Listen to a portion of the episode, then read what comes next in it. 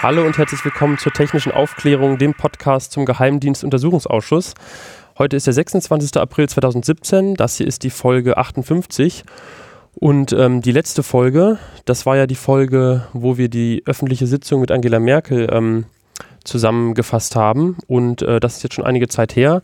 Und heute haben wir uns ähm, mit dem gesamten Team zusammengesetzt und wollen so ein bisschen Revue passieren lassen. Genau, Jonas. Ähm, in diesem Sinne auch Hallo von meiner Seite, Felix Betzin hier. Wir sitzen in einer wahrlich großen Runde, äh, einer neuen Location, in der wir so noch nicht saßen. Und äh, es sind ja ähm, alle da. Und ich reiche einfach mal das Mikro weiter. Heute ein anderes Setup, wir klingen vielleicht auch ein bisschen anders. Ähm, liegt an dieser Sonderfolge. Rechts von mir sitzt Anna. Daneben Daniel. Stella. André. Sebas. Genau, und ich bin Jonas und ähm, ja, Felix, du wolltest jetzt, sorry, du hast gerade schon so angesetzt, du wolltest sagen, was wir heute machen wollen.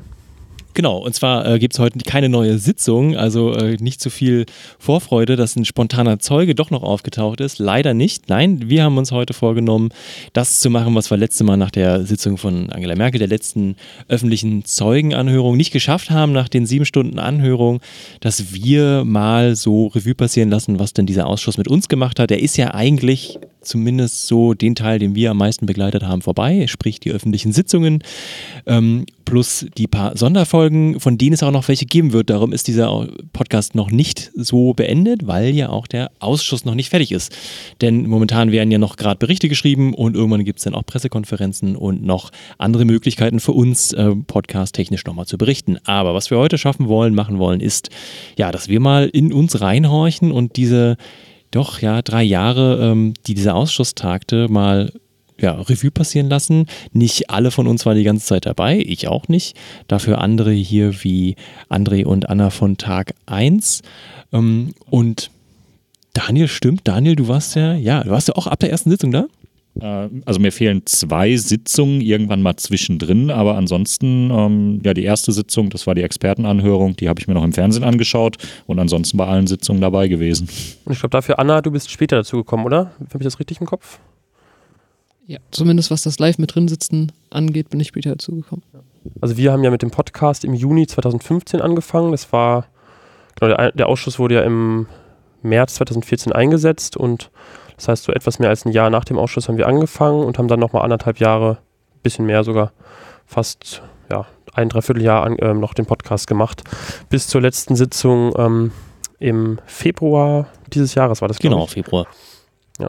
Und ich weiß noch, ich habe noch, hab noch mal reingehört in die letzte Sitzung, da haben wir nämlich noch gesagt, oder hast du noch gesagt, Felix, ähm, die voraussichtlich letzte Folge, weil es war ja nicht klar, wenn es nochmal irgendwie einen Zeuge, Zeugen ähm, geben würde, der also wenn es immer irgendeinen Sachverhalt geben würde, der vielleicht nochmal ähm, neu auf die Agenda kommt, dann könnte man auch nochmal Zeugen laden. Oder wenn natürlich irgendetwas, äh, ein, ein Wunder passiert und Edward Snowden ähm, endgültig geladen werden würde. Aber ja, es äh, gab da keine Veränderungen und ich glaube, mittlerweile ist auch mit keiner weiteren Sitzung mehr zu rechnen.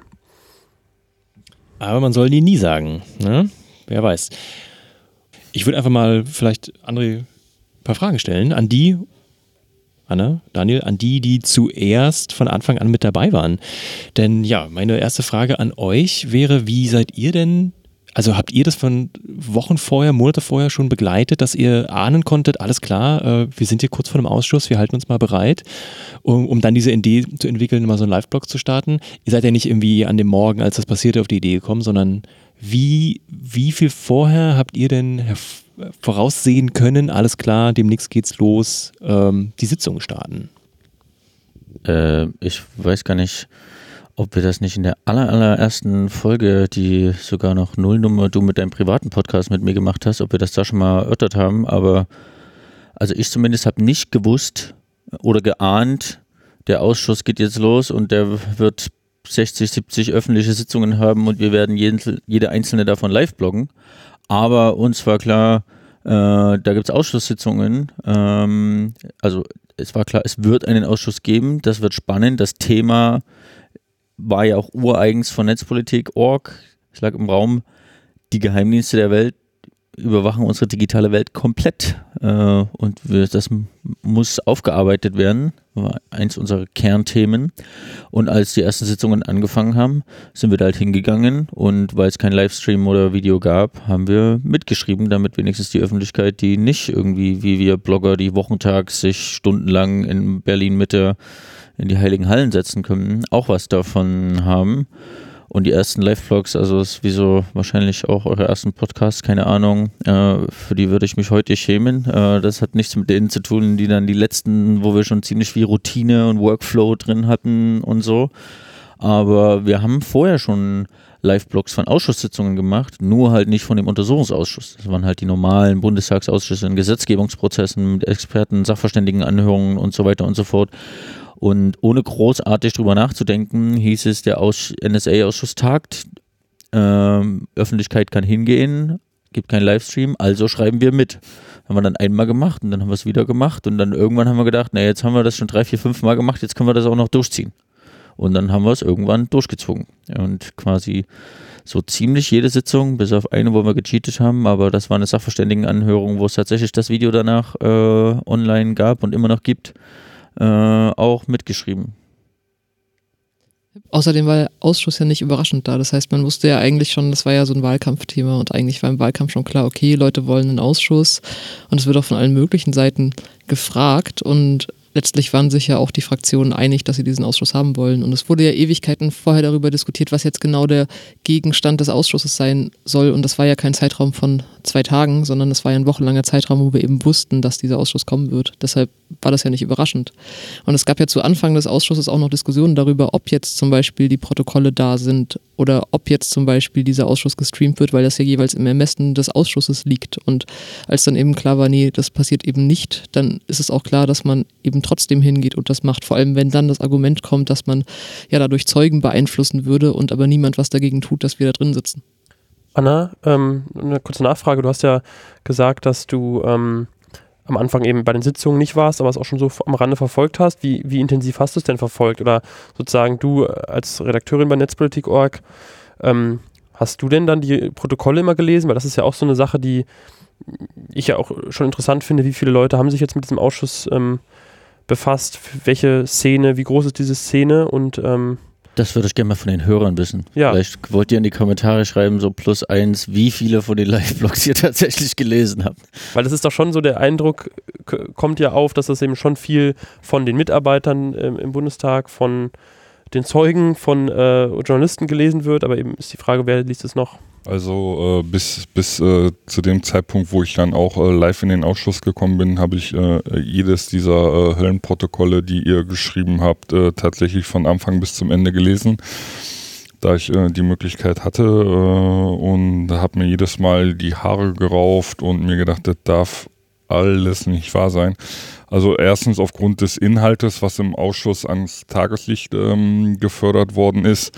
Und zweitens, äh, wie kann man sich bitte äh, diese, diese äh, gottverdammten Höllenqualen antun und den ganzen Tag da sitzen und auf einer Laptop-Tastatur äh, die Sachen ähm, runterschreiben in derartiger äh, guter Qualität, wie ich fand weil es war immer tatsächlich auch schon sehr gut verständlich, äh, selbst bevor die, äh, die redigierte Fassung davon äh, für die, für die Leser vorhanden war. Jetzt haben wir aber Anna das Wort genommen. Ja, ich meine, ich habe mich voll für das Thema interessiert und dementsprechend auch einigermaßen die Protokolle gelesen. Ich glaube, ich habe sie teilweise sogar Korrektur gelesen, oder? Oder? Ich glaube schon. Weiß ich nicht. Die Erstkorrektur habe ich gemacht. Das macht ja auch Sinn für die Person, die das geschrieben genau. hat, weil die weiß, wo die Quirks und Notizen sind. Und dann kann aber sein, dass du nochmal drüber gegangen bist. Richtig, und ich glaube, dass wir da nicht beide die ganze Zeit sitzen können, hängt halt auch damit zusammen, dass wir es uns einfach nicht leisten können, da irgendwie beide jeweils einen ganzen Arbeitstag für drauf zu hauen. Das geht ja nicht. Ich habe ja auch irgendwie theoretisch noch ein paar andere Sachen zu tun und deshalb ist, selbst wenn ich wollen würde, dass wir da beide sitzen, geht das nicht. Und wenn es schön wäre, dass wir uns abwechseln könnten, was halt einfach nicht funktioniert. Und wenn man nicht mitschreibt, passt man auch nicht so gut auf. Aber ich habe auch noch eine ganz kurze Anmerkung. Äh, du hast gerade schon schön gesagt, dass am Anfang ähm, nicht klar war, ob es denn dauerhaft nicht öffentlich sein würde oder ob es irgendwann mal eine Livestream oder Protokolle geben würde. Es war auch am Anfang noch nicht sicher, ob wir das in dieser Form äh, mit den Live-Blogs durchziehen würden. Nachdem wir das nämlich zwei, dreimal gemacht haben, äh, war das Thema in der Obleute-Runde, ob man uns das gestatten kann, weil das hat ja ihr ganzes Argument, dass sie die Protokolle nicht veröffentlichen, ad absurdum geführt. Und da war wirklich kurzzeitig in der Diskussion, ob man nicht exzessives Live-Twittern und Live-Bloggen verbieten wollen würde. Man darf, dürfte quasi so herkömmliche journalistische Berichterstattung machen, aber uns wollte man irgendwie das verbieten, so zu machen, was aber glücklicherweise äh, so nicht durchkam. Aber es hätte als politische Entscheidung äh, durchkommen können. Und wir wussten von an, also ich wusste zumindest von Anfang an nicht, das wird jetzt ein Projekt, die nächsten drei Jahre jede Sitzungswoche dort sitzen zu werden. Also das habe ich mir irgendwie nicht ausgedacht. Also ich kam über das Thema Whistleblowing zum Ausschuss. Ich hatte mich im Jahr 2013 gerade hier in Berlin niedergelassen, war im Free Chelsea Manning Netzwerk aktiv und äh, im Summer of Snowden kam dann auf einmal noch so, ja, da ist wieder so ein Whistleblower und so und ich dachte, ja gut, wir setzen uns für Chelsea Manning ein, dann setzen wir uns jetzt halt auch noch für Snowden ein. Ähm, machen wir halt dann noch so, also da war die Dimension noch gar nicht abzusehen, die das ganze Thema auch annimmt. Und ähm, nebenbei war ich auch im Whistleblower-Netzwerk aktiv und habe mir dann aus dem Interesse heraus einfach die erste Expertenanhörung da angeschaut, in der Frank Rieger zum Beispiel äh, auch gewesen ist. Und da hatte ich auch die Momente, die Zebas jetzt vorhin so beschrieben hat. Ich, ich konnte es nicht fassen und habe mir eigentlich an den Kopf gepackt und ähm, hatte auch im Hinterkopf so dieses Beispiel von äh, Verizon als äh, IT-Betreiber im Bundestag wo ich mir nicht erklären konnte, wie man äh, das eigentlich nicht zum Thema macht und äh, wie ja eigentlich nicht am Thema, nicht an dem, mit dem IT-Thema befasst, so unsere Abgeordneten sind. Also das wirkte alles sehr, sehr improvisiert da noch und die wirkten alle sehr unsicher und als hätten sie von dem Thema nicht die Spur an Ahnung. Und das war dann etwas, was mich dazu veranlasst hat, auch in diese Sitzung zu gehen und mir das anzuschauen. Und im Juni, da kriegte ich dann auch den ersten Kontakt zur Netzpolitik, als äh, Thomas Drake, der US-Whistleblower, vor dem Ausschuss aussagen sollte und äh, hier vorher bei Zeit Online abends einen Talk gegeben hat. Und da habe ich eben dieses Beispiel Verizon mit in die Runde geschmissen und äh, André hat dann, äh, ist dann darauf aufmerksam geworden und äh, hat es dann nochmal gegenrecherchiert und das schlug ja dann auch erstmal so im Juni noch äh, ordentlich ein und soll ja auch richtig Geld gekostet haben. Also es war auch wieder ein Zufall und für mich waren es dann ja zweieinhalb Jahre in diesem Ausschuss. Ich habe meine Bachelorarbeit über die Berichterstattung gemacht und geschrieben und habe es dann auch über das Thema quasi jetzt in diesen Hauptstadtjournalismus hier in Berlin das erste Mal äh, ge ja, gemacht und bin da reingegangen. Ähm, also Bundestag kennenlernen, Bundespressekonferenz kennenlernen, das war halt alles auch noch neu für mich. Und ja, da kann ich auch Danke sagen, was diesen Ausschuss angeht. Stella, wie, du bist ja, glaube ich, ähm, kurz vor uns in den Ausschuss regelmäßig gegangen, also bevor wir mit dem Podcast begonnen haben, glaube ich, ne? Ja, genau. Kannst du sagen, wie du, wie es dazu gekommen ist so bei dir? Ich bin über einen lieben Freund und indirekt über Netzpolitik dazu gekommen, weil er sagte, wir bloggen da immer live. Das wäre doch eigentlich ganz cool, wenn du da für uns zeichnen würdest, damit es noch irgendwie eine Auflockerung und eine Illustration dazwischen ist. Und das hat mich eigentlich ab der ersten Sitzung angefixt, das weiterzumachen, weil ich dachte mir irgendwie, gut, das, diesen, diesen Echtzeit- Realo-Krimi, den muss ich irgendwie bis zum Schluss weiter verfolgen. Und mich hat vor allen Dingen diese Schere zwischen ähm, Macht und Machtmissbrauch von Verantwortung und ähm, Daten, die zusammenlaufen, die in falsche Hände geräten, geraten. Ähm, und diese fast krankhafte Unwissenheit über die Brisanz einiger Daten und die, die fahrlässige Umgehensweise damit. Und ähm, ich habe das irgendwie so buchstäblich vor mir gesehen, wie irgendwie in, in Pullach in der, in, beim BND irgendwie so, ja, hörst du, äh, Amerika angerufen. Was? Die NSA, was haben sie wollen? Ja, äh, Selectors haben sie gesagt. Und hast du es ihnen geschickt? Ja, freilich. So, das ist einfach so, keine Ahnung, was es war, irgendwie total aufgeregt. Ey, NSA, ey, Kooperation, voll geil.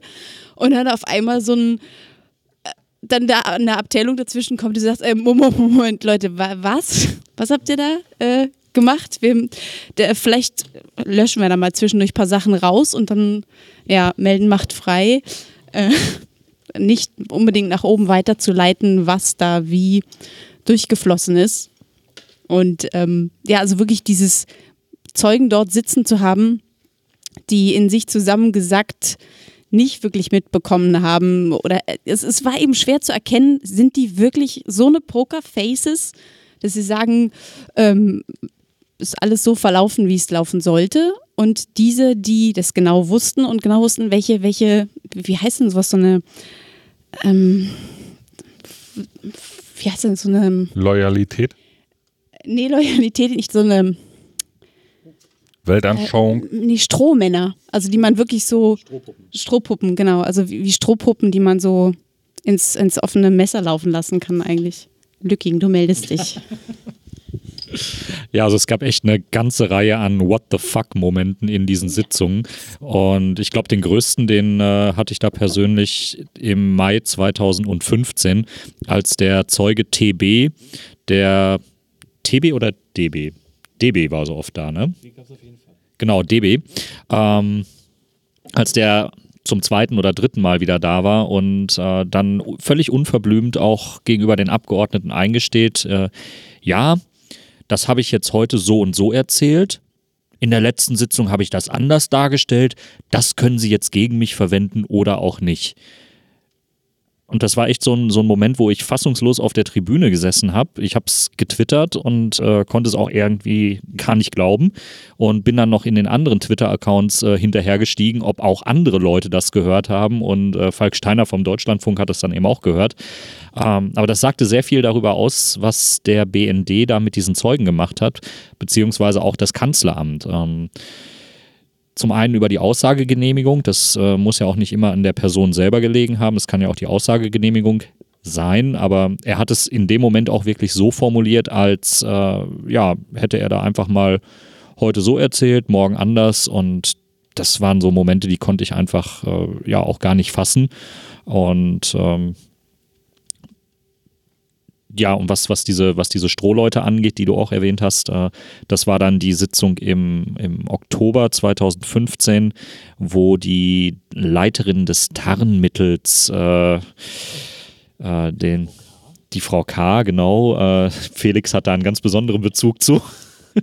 ähm, die die Hauptstelle für Befragungswesen geleitet hat, ähm, wo die als Zeugin dort saß und wirklich ähm, auch wusste, um was es da geht und wusste, in welcher Tragweite ihre Dienststelle da agiert hat ähm, und dass das eben auch zu Toten geführt hat, was man da eben an Daten weitergeleitet hat und weitergegeben hat. Das war eine echt denkwürdige, äh, denkwürdige Sitzung und sie war, glaube ich, eine der zerknirschtesten Zeuginnen, die wir da gesehen haben. Aber nicht, weil sie jetzt irgendwie emotional betroffen gewesen wäre, sondern weil sie wirklich auch versucht hat, so wenig wie möglich preiszugeben und zu sagen. Und also es war teilweise echt sehr emotional da auch in diesem Saal. Und es war den Zeugen auch anzumerken, dass sie sonst immer signalisiert bekommen haben, hast du gut gemacht, das, du hast genau gemacht, was du machen solltest. Und durch den Ausschuss waren sie gefühlt das erste Mal damit konfrontiert, ja, als du hast gemacht, was du solltest, aber das war einfach mal richtig scheiße, was du gemacht hast. Und äh, da waren sie eigentlich meistens völlig mit überfordert. Da war dann auch immer die CDU gut mit dabei, wieder sagen, nein, das hast du alles, das hast du alles ganz wunderbar gemacht. Und erst als dann wieder die Grünen und die Linken dran waren, kamen wir nochmal zurück, nein, bleiben wir nochmal dabei, ob wir das irgendwie ahnden können nachträglich, weil es im Nachhinein irgendwelche BND-Gesetze so weit zu regulieren, dass es dann man rückwirkend legal gestalten kann, kann auch kein Ausweg sein. Ja, ich kam äh, relativ äh, spät äh, mit Jonas ja dann dazu und mich hat relativ schnell fasziniert, dass das ja wirklich so eine Art, ich habe immer gesagt, wenn Leute mich gefragt haben, wie das abläuft, ja, so eine Gerichtsverhandlung, da sitzt so einer und dann wird der halt gegrillt von allen Seiten und das Faszinierende ist ja bei dem Ausschuss, dass halt diese Organisation, die sonst nicht so in der Öffentlichkeit steht, so befragt wird, über Stunden, in unendlichen Runden, bis, wenn es sein muss, Mitternacht. Und dann im Zweifel laden wir sie nochmal vor. Also die kommen da so nicht, nicht richtig raus. Und da hatte ich ja relativ am Anfang schon mal äh, geäußert, die, die, also diese Vermutung, ja, das geht jetzt irgendwie noch anderthalb Jahre, damit kommen die doch nicht durch, dass die das aussitzen. Also diese eine, ein Strohmann nach dem anderen. Irgendwann, dann laden sie nochmal, bis der zusammenbricht. Oder die graben tiefer. Die hören ja auch in der Sitzung, hatten sie so Leute rausgehört, aha, wer hätte diese Anweisung gegeben? Den, den Namen hätten wir auch mal gerne, so. Ja, dann wurden die Zeugen schon ganz nervös, weil sie jetzt irgendwie ihren Vorgesetzten da belasten mussten und dann wurde der halt auch geladen. Und dennoch haben sie es, ja, also zu meiner Faszination durchgehalten bis zum Schluss und der Laden ist nicht äh, in sich äh, kollabiert. Ähm, trotz, trotz dieses, dieser, ja, dieses Mittels, dieser Anhörung, dieses Grillens, dieser, ja, dieser, die, das Setup, wie es hatte. Aber wir wissen ja auch warum, ähm, da kommen wir vielleicht noch zu, ich will gar nicht zu viel vorwegnehmen, ist ja auch ein strukturelles Problem, warum die Konsequenzen so nicht durch den Ausschuss zustande gekommen sind, wie man sich vielleicht sie hoffen würde oder wie sie geboten wären. Jonas, du hattest? Genau. Ich kann auch kurz nochmal sagen, wie ich dazu gekommen bin. Also das war, ja, Felix hat schon gesagt, wir waren beide mal äh, getrennt voneinander in einer einzelnen Sitzung im Ende 2014, glaube ich. Und dann hast du ja die Folge mit André für deinen Podcast damals am Mikrofon gemacht, die ja auch in der ersten Folge dieses Podcasts sozusagen nochmal republiziert wurde. Ähm, die übrigens auch, ich habe die nochmal so ein bisschen teilweise nochmal angehört jetzt. Das ist immer noch, glaube ich, ein ganz guter Einstieg, um so ein Gefühl dafür zu bekommen. Da habt ihr damals schon ganz gut gemacht, finde ich. Ähm, aber was mir jetzt gerade ähm, im Kopf noch ist, ähm, und was mich auch so im, im Verlaufe des, des Ausschusses ähm, beschäftigt hat, sage ich jetzt mal, ist so die Frage, was habe ich gelernt und ähm, ja, wie kann man dieses Wissen irgendwie auch festhalten? Weil bei mir, bei mir war es so, ich habe zwar so seit den Snowden-Enthüllungen eigentlich das immer ähm, doch, würde ich sagen, recht stark verfolgt oder zumindest alle neuen Artikel, die dann zu Snowden kamen, gelesen und hatte mich da auch so grundsätzlich, also ich habe damals auch, glaube ich, äh, regelmäßig in meiner Netzpolitik-Org gelesen und generell andere, ähm, ja, auch andere Artikel zum Thema Überwachung, aber war da jetzt nicht total drinne und hatte dadurch sozusagen, gerade was diese speziellen Geheimdienst-Thematiken ähm, und auch äh, Fachbegriffe und sowas angeht, ähm, wenig Wissen. Und dann war das so beim, beim Ausschuss, hatte ich das am Anfang so eine total gefühlt, so eine total krasse Kurve, wo man total viel gelernt hat und diese ganze, wie sprechen die oder was für Begriffe haben die, was gibt es da für Abteilungen und so weiter, habe ich das Gefühl, hat man ganz viel gelernt. Und dann hatte ich aber irgendwann so den Punkt, keine Ahnung, gefühlt vielleicht nach einem Dreivierteljahr, dass es dann irgendwann wieder so äh, fast schon wieder nach unten ging oder zumindest diese Lernkurve halt sich ganz toll abgeflacht hat, weil es dann irgendwann an so einem Punkt war, wo ich gemerkt habe, dass es einfach dann so komplex ist und ähm, man, also ich da wirklich Schwierigkeiten hatte oder im Prinzip immer noch habe, das Wissen so für mich in meinem Kopf zu strukturieren. Also da gab es dann ja auch, ich meine, klar, man, es gibt eigentlich also auch wenn wir vieles ähm, natürlich nicht so klar äh, in, haben oder so klare Aussagen haben, wie wir es gerne hätten, gibt es ja eigentlich erstmal ziemlich viel öffentliches Material. Es gibt unglaublich viele Protokolle, es gibt viele Artikel. Dann hatte ich auch äh, zum Beispiel Anna, du hattest ja mal dieses Projekt angeleitet ähm, oder halt auf, auf, die Beine gestellt, wer kennt, äh, ich sag mal, wer kennt wen, äh, wer überwacht wen. Ähm, wie bitte? Wer kontrolliert wen? Wer kontrolliert wen? Siehst du, ich, ich, ich vergesse jedes Mal den Namen. Ähm, und da, genau, das ist ja so eine Seite, die du äh, gemacht hast, ähm, wo es, ähm, ja, wo so eine chronologische, ähm, so ein chronologischer Ablauf der Ereignisse, wo dann auch verschiedene Leaks nochmal gekennzeichnet sind und die verschiedenen Sitzungen und so weiter. Ähm, aber ich habe das Gefühl, das ist halt für mich zumindest total schwierig und ich weiß nicht, ähm, wie es euch geht. Vielleicht geht es euch auch anders und gerade jetzt ähm, Anna und André, ich meine, ihr wart ja auch vorher ähm, jetzt in Netzpolitik.org. Natürlich ist es für euch so gesehen nicht das erste Mal, dass ihr irgendwelche, irgendwie viele Informationen strukturieren müsst, aber für mich war es das halt in, in einer gewissen Form und deswegen war das für mich auch eine Herausforderung. Ja, aber ich glaube, das ist gar nicht so wichtig. Ich meine, wir haben dadurch viele Informationen bekommen und es ist wichtig, dass man die Informationen irgendwo hat, wo man sie wieder abrufen kann. Aber es geht ja jetzt nicht darum, dass man irgendwie als Einzelperson im Gedächtnis behält, was hat der BND wann wo verkackt oder was hat der BND wann wo falsch gemacht oder sonst irgendwas. Und es geht ja, glaube ich, für Leute, die sich diesen Ausschuss angeguckt haben oder die diesen Ausschuss verfolgt haben, eher darum zu sehen, wie funktioniert so eine Behörde überhaupt. Das heißt, was sind die Mechanismen? Es ist ja im Endeffekt in zwei Jahren nicht mehr relevant, ob der BND jetzt diesen einen Selektor irgendwie falsch eingesetzt hat, sondern es ist ja relevant, dass es einfach ein systemisches Problem ist, dass man eben nicht dadurch wegbekommt, dass man so einen Ausschuss macht und das alles mal an die Tagesordnung bringt und dann eben Leute es wieder vergessen, weil es zu viel Information ist. Und ich glaube, das ist ein Eindruck, der vielleicht auch bei euch hängen geblieben ist und der wesentlich wichtiger ist, als jetzt die einzelnen Fakten nochmal der Reihe nach hinzukriegen. Das kann man nachlesen. Aber ja, stimmt auf jeden Fall. Das, und das, glaube ich, wiederum hat hat doch da in, an diesem Punkt der Ausschuss auch einiges gebracht, weil ich würde mal äh, einfach die These aufstellen, dass jetzt in diesen letzten drei Jahren, im Prinzip seit, seit den Snowden-Enthüllungen, ja in Deutschland eine Szene von, das ist jetzt eben die große Frage, ich würde jetzt aber mal sagen, mindestens mehreren tausend Leuten, wahrscheinlich mehreren zehntausend Leuten, sich auf diesem Gebiet schon ein, ein starkes Wissen angeeignet haben, was vorher was sie vorher nicht hatten und was vielleicht auch in der Form nicht verfügbar war. Da gab es sicherlich auch Bücher und auch schon, schon Wissen, aber ich könnte mir vorstellen, dass sich das jetzt doch ähm, verändert hat. Ich glaube nicht unbedingt. Ich glaube, Leute, die sich mit so Themen beschäftigen, jetzt schon länger. Aber was vielleicht neu ist, also ich hatte mich halt im Rahmen von diesem Untersuchungsausschuss ganz viel damit beschäftigt, was hat der letzte Untersuchungsausschuss zum BND eigentlich gemacht. Es gab ja vorher schon Untersuchungsausschüsse zu Geheimdiensten. Und da sieht man einfach, wenn man das mit dem BND-Ausschuss, also dem letzten BND-Untersuchungsausschuss vergleicht, dass die Informationen da wesentlich schlechter aufzufinden sind. Das heißt, wenn man nach irgendwas sucht und irgendwas wissen will, gibt es einfach wesentlich weniger dazu. Da gibt es keinen Podcast, da gibt es dann keine Live-Blogs, da gibt es irgendwie nur eine Berichterstattung zu den wirklich wichtigen Themen, aber so eine krasse strukturierte Aufarbeitung gibt es nicht mehr. Du meinst den Konas BND äh, Genau, den Irakkrieg- Irakkrieg Untersuchungsausschuss. Ja, das ist mir auch bei der Bearbeitung meiner Bachelorarbeit aufgefallen, dass es äh, unheimlich wenige Anlaufpunkte gibt, wo man eine kontinuierliche Berichterstattung äh, hab, ja dann auch wirklich hat. Ähm, der Podcast ist ja auch später eingestiegen, also ist da auch nicht 100% vom Ausschuss nachvollziehbar. Netzpolitik ist mit den Protokollen eigentlich die einzige Anlaufstelle, wo das ähm, ja auch passt, dass man da wirklich jede Sitzung nachvollziehen kann.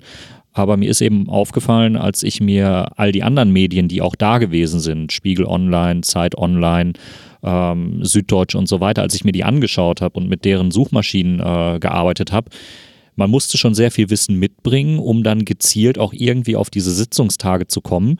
Und auch die öffentlich-rechtlichen waren da nicht wirklich hilfreich. Wir haben da Sitzungen gesehen, wo ähm, drei Radioleute von drei unterschiedlichen äh, ja, öffentlich-rechtlichen Radiosendern da gewesen sind. Einmal HR, einmal ähm, RBB und äh, dann vom WDR. Und dann waren wieder Sitzungen dabei, wo gar nichts in der Richtung stattfand. Und auch diese, ganzen, diese ganze Berichterstattung im öffentlich-rechtlichen Rundfunk ähm, deckt für mich eigentlich nicht angemessen ab, was so ein Untersuchungsausschuss da eigentlich an Arbeit macht. Ich hätte mir gewünscht, dass es ein äh, festes Team bei der ARD gibt, die sich wirklich mit diesem Thema en Detail befasst. Zwei Redakteure pro Untersuchungsausschuss. Da würde ich mir wünschen, dass die GEZ-Gebühren hingehen, ähm, die dann sicherstellen, dass auch so ein Sitzungstag von äh, Sitzungsbeginn, was ja teilweise 10 Uhr oder früher gewesen ist, ähm, bis 24 Uhr abends auch abgedeckt werden kann. Nur für so einen Radiojournalisten, der am gleichen Tag dann senden soll, ja, da ist dann irgendwann auch das Limit erreicht und dann wird ein Bericht gemacht, dann geht er raus oder ist nur für eine bestimmte Sendung vorgesehen und äh, eine 100% Abdeckung der Themen, die gelaufen sind oder auch der Statements, die danach kommen, die ist da kaum möglich. Gleiches im Fernsehen. Phoenix hatte auch immer eine, immer relativ häufig äh, die Jeanette Klack da, ähm, die auch äh, Aufsager gemacht hat und Berichte gemacht hat und hin und her. Aber dass da jetzt wirklich im öffentlich-rechtlichen eine Struktur da wäre, die es in drei Jahren noch ermöglicht, äh, in einzelne Sachen dieses Ausschusses reinzugehen. Das äh, hat der öffentlich-rechtliche Rundfunk nicht geleistet. Äh, das hat auch so kein Mediendienst oder kein Medienportal geleistet und das finden wir ja wirklich nur in den Protokollen von Netzpolitik. Apropos Protokoll, Protokolle, da haben wir jetzt schon natürlich mehrmals wieder drauf ges drüber gesprochen. Ähm, es hieß ja mal, dass die offiziellen Protokolle auch irgendwann ähm, veröffentlicht werden. Wissen wir das jetzt eigentlich? Ob das, ist das zwingend so oder ist das auch nochmal eine Entscheidung, die dem Sekretariat obliegt? Ist, äh, dem Sekretariat entscheidet inhaltlich nichts. Die Entscheidung trifft der Ausschuss und das Sekretariat führt die aus. Aber soweit ich weiß, war immer die Ansage, als Anhang zum Abschlussbericht werden die offenen bzw. NFD-Protokolle, eventuell sogar geheime mit den dann jeweils geheim eingestuft geschwärzten Dingen mit als Annex an die ohnehin schon 1500 oder 2000 oder was auch immer Seiten das PDF haben wird, auch noch mit angehängt. Also dann, wenn es niemand mehr liest. Genau, und das Versprechen haben wir quasi auch äh, im Video von der ähm, FIFCON im November 2014, wo Patrick Sensburg da gewesen ist, wo er auch auf diese Protokolle angesprochen worden ist. Vorher wurde noch diskutiert, ja, wir veröffentlich, äh, veröffentlichen die so stückchenweise, wenn ein Themengebiet abgeschlossen ist. Aber als dann der BND immer mehr Überhand nahm in diesem Ausschuss, gab es eben auch keine äh, klaren abgeschlossenen Themengebiete mehr. Und äh, ich bin auch durchaus bereit, Herrn Sensburg da nochmal drauf festzunageln, wenn diese Protokolle dann nicht irgendwann äh, wirklich öffentlich werden. Dann machst du Sitzstreik vor seinem Wahlkreisbüro. Da habe ich eine gewisse Ausdauer. Komme ich jeden Tag für eine Stunde vorbei und. Was wir aber auch sehen, ist, dass es gab ja gewisse wenige Protokolle, die veröffentlicht wurden. Das heißt, es gab ja einmal eine Sitzung mit einem Zeugen, der weder gesehen noch gehört werden durfte, aber trotzdem irgendwie öffentlich angehört werden sollte. Und dann hatte man so diesen Kompromissvorschlag von wegen, naja, wir hören den jetzt an, niemand ist dabei, aber wir veröffentlichen das Protokoll. Und selbst da wurden ja Sachen dann geschwärzt im Nachhinein. Und das haben wir auch irgendwie bei anderen Sachen, die geleakt wurden, zum Beispiel die Protokolle, die von Wikileaks geleakt wurden. Da sind in den Protokollen der öffentlichen Sachen Schwärzungen drin. Und da sind auch Sachen rausgefallen. Wir hatten das an einer Stelle beobachtet, wo einer der BNDler sich versprochen hat und seinen Namen gesagt hat, die dann plötzlich in dem Protokoll, das da geleakt wurde, eben überhaupt nicht mehr drin sind. Das heißt, es sind Stellen, die sind weg. Und dementsprechend würde ich sagen, es ist eben dennoch wichtig, das dazu haben, was Leute in den öffentlichen Sitzungen gesagt haben und nicht im Nachhinein sich darauf verlassen zu müssen, dass das auch als öffentliche Information anerkannt wird. Also von daher könnte man vielleicht auch sagen, dass sich der Ausschuss da ein bisschen in den eigenen Finger geschnitten hat, weil die Diskussion war ja vermutlich, oder so habe ich euch auch verstanden, war ja am Anfang, dass man die Protokolle eben nicht direkt öffentlich machen will, weil es dann eben Leute mehr mitbekommen und man hat einfach nicht damit gerechnet, dass sich so Leute wie ihr da kontinuierlich reinsetzen und alles mitschreiben. Und so war ja eine größere Aufmerksamkeit da, als es wahrscheinlich gewesen wäre, wenn die Protokolle einfach veröffentlicht worden wären. Na, das offizielle Argument, warum es keine Protokolle geben sollte, ist ja das Argument der Zeugenbeeinflussung. Das heißt, dass der Zeuge, der nach dem ersten Zeugen kommt, nicht sich darauf vorbereiten kann, was sein Arbeitskollege jetzt gesagt hat und dann eben seine Aussage darauf anpassen kann. Aber es wurde ja relativ früh schon klar, dass das totaler Bullshit ist, weil ja zum Beispiel die ganzen BND-Zeugen zumindest im, ja, sag ich mal, in der überwiegenden Mehrheit von dem gleichen Rechtsanwalt vertreten wurden. Und es ist vollkommen illusorisch zu glauben, dass da eben keine Informationen durchkommen oder dass sie nicht irgendwie beim Mittagessen darüber reden, was sie gesagt haben. Deshalb können wir das von Anfang an als Scheinargument betrachten. Vor allem finde ich das Argument auch nicht gut, weil die Zeugen ja die Protokolle zugeschickt bekommen und dann entsprechend Zeit haben, diese ähm, nach ihrem Sinne zu überarbeiten. Und da entsteht ja dann äh, auch im Regelfall immer eine Sicherheitskopie, die man an andere Kollegen weitergeben kann. Also das Argument ist in dem Weltbild schlüssig, dass die meisten Ausschussmitglieder oder zumindest ähm, die, die Abgeordneten und äh, Sekretariatsmitarbeiter, die diese Entscheidungen dann treffen, sich auf existierende Gesetze berufen. Das können Deutsche nämlich ziemlich ganz gut. Das haben ja auch der BND-Zeugen alle so gesagt, dass sie alles nur nach Vorschrift gehandelt haben, ohne großartig zu hinterfragen, ob das denn jetzt Sinn ergibt, diese Regel oder nicht. Und in der Strafprozessordnung, nachdem das Parlamentarische Untersuchungsausschussgesetz angeordnet ist, so ein ein bisschen vergleichbar, nur im Parlament und nicht äh, vor Gericht. Da steht das eben drin, dass normalerweise bei Zeugenbefragungen diese ähm, Befragung nicht, äh, zwar äh, das Publikum hinkommen darf, aber Folgezeugen nicht und dass es deswegen auch keine veröffentlichten Protokolle gibt. Und deswegen gibt es in Amerika in Gerichten ja auch keine Fotos, sondern nur Zeichnungen, äh, wo wir auch die Idee her hatten, äh, Stella ein zuladen. Aber also ich kann das schon verstehen aus sturer Juristenperspektive. Das war, ist schon immer so gewesen und deswegen können wir das jetzt nicht anders machen. Deswegen glaube ich auch nicht, dass das der Masterplan ist, um die Aufmerksamkeit von dem Thema wegzunehmen. Eher, dass es keinen Livestream auf YouTube gibt und so. Da kann ich mir schon vorstellen, dass man da gedacht hat, nee, da gucken ja die ganzen äh, Leute auch noch zu. Aber damit haben sie sich dann tatsächlich ins Fleisch geschnitten. Ich hätte auch nicht gedacht, dass wir jetzt irgendwie drei Jahre später noch einen ganzen Podcast gestartet haben zu dem Thema. Äh, das kam tatsächlich nur, weil es nicht sofort Live-Blogs äh, äh, offizielle Protokolle gegeben hätte. Und mal ganz ehrlich, also von den Protokollen, die Anna gemacht hat, als ich im Urlaub war, habe ich auch nicht jedes einzelne äh, komplett gelesen. Ich weiß nicht, wie viele von euch die ein oder zwei offiziellen PDFs von den Zeugen, die nicht öffentlich angehört wurden, die dann aber veröffentlicht wurden, äh, gelesen haben. Also jetzt mal hier am Tisch sitzen noch sechs Leute. Wer hat das gelesen? Okay, zwei, Daniel Lücking und Sebas. Ja. Nee, ich nicht. Und nicht jeder Netzpolitik-Orgleser hätte das dann halt gelesen. So wie wir das sofort live mitschreiben und dann auf heute im Bundestag gibt es noch eine Zusammenfassung und dann gibt es noch einen Podcast dazu. So kann man das konsumieren. Aber man haut sich ja jetzt nicht jede Woche diese 50 Seiten PDF rein. Nee, muss man auch letztlich die Zeit haben, ganz klar. Ja, das ist auch eine, äh, tatsächlich eine Belastung, die ich festgestellt habe, enorm ablenkt, wenn man in der regulären Arbeit drin steckt und äh, die Protokolle liest und vor allem dann äh, die F5-Taste in regelmäßigen Abständen äh, drückt und dann äh, im Büro lauthals äh, anfängt, äh, äh, wild zu gestikulieren und ähm, Kraftausdrücke zu benutzen, stellt das auch noch eine entsprechende Belastung für die Leute um einen herum dar. Der Konstantinotz hat mal in einem Fernsehinterview gesagt, der stellt sich das vor, dass die in Pullach auch gemeinsam F5 drücken und dabei Popcorn in der Kantine verteilen und so das Live-Blog als Fernsehübertragung nutzen oder so. Gab ja auch genug BND-Zeugen, die gesagt haben, wie ich auf Netzpolitik.org gelesen habe. Ja, genau. Ja, für diese Werbung, da muss der dem BND ja eigentlich noch irgendwie was äh, zugutekommen lassen, oder? Äh, äh. Äh, äh. Wie hoch ist eigentlich die Spendenquote aus Pullach? Ahnung. Habt ihr mal, nach, habt ihr mal nach Wir haben ja keine Bankleitzahlen, Spenderdaten. habt ihr mal nach Bankleitzahlen gefiltert? Habt ihr eine eigene Bank? Deutsche Bank. Aber das wäre noch eine Idee für eine Sonderfolge, oder? Einfach nochmal mit dem äh, Herrn Heinemann vom BND, dem Pressesprecher, äh, nochmal eine Runde über den Ausschuss quatschen, Jonas. Hast du da Bock Das wäre zu? eine gute Idee. Ja, es gibt viele gute Ideen noch für Sonderfolgen.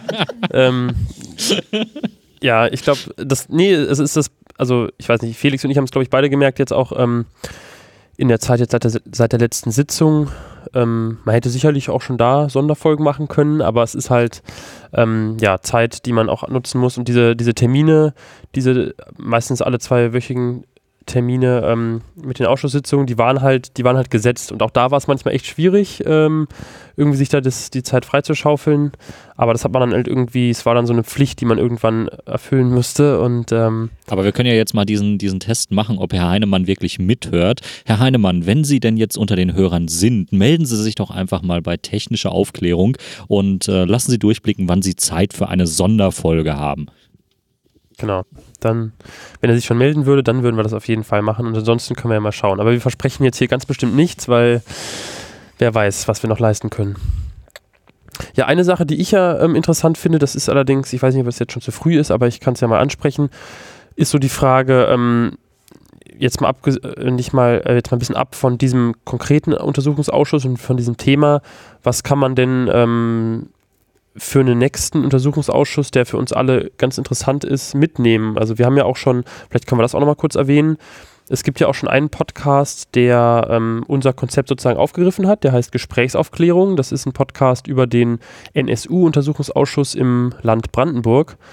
Ähm, ja, Grüße übrigens auch an die Kollegen und ähm, ja, es wäre schon irgendwie auch so ein bisschen die Frage, wenn man jetzt einen neuen, irgendwann mal einen neuen Untersuchungsausschuss hat, äh, einen Geheimdienstuntersuchungsausschuss hat oder zu irgendeinem anderen Thema, was halt die Leute hier so in der Szene, in, hier am Tisch ausreichend interessiert, wie kann man das, wie kann man das aufziehen? Was macht man da ähm, anders? Was, was behält man bei?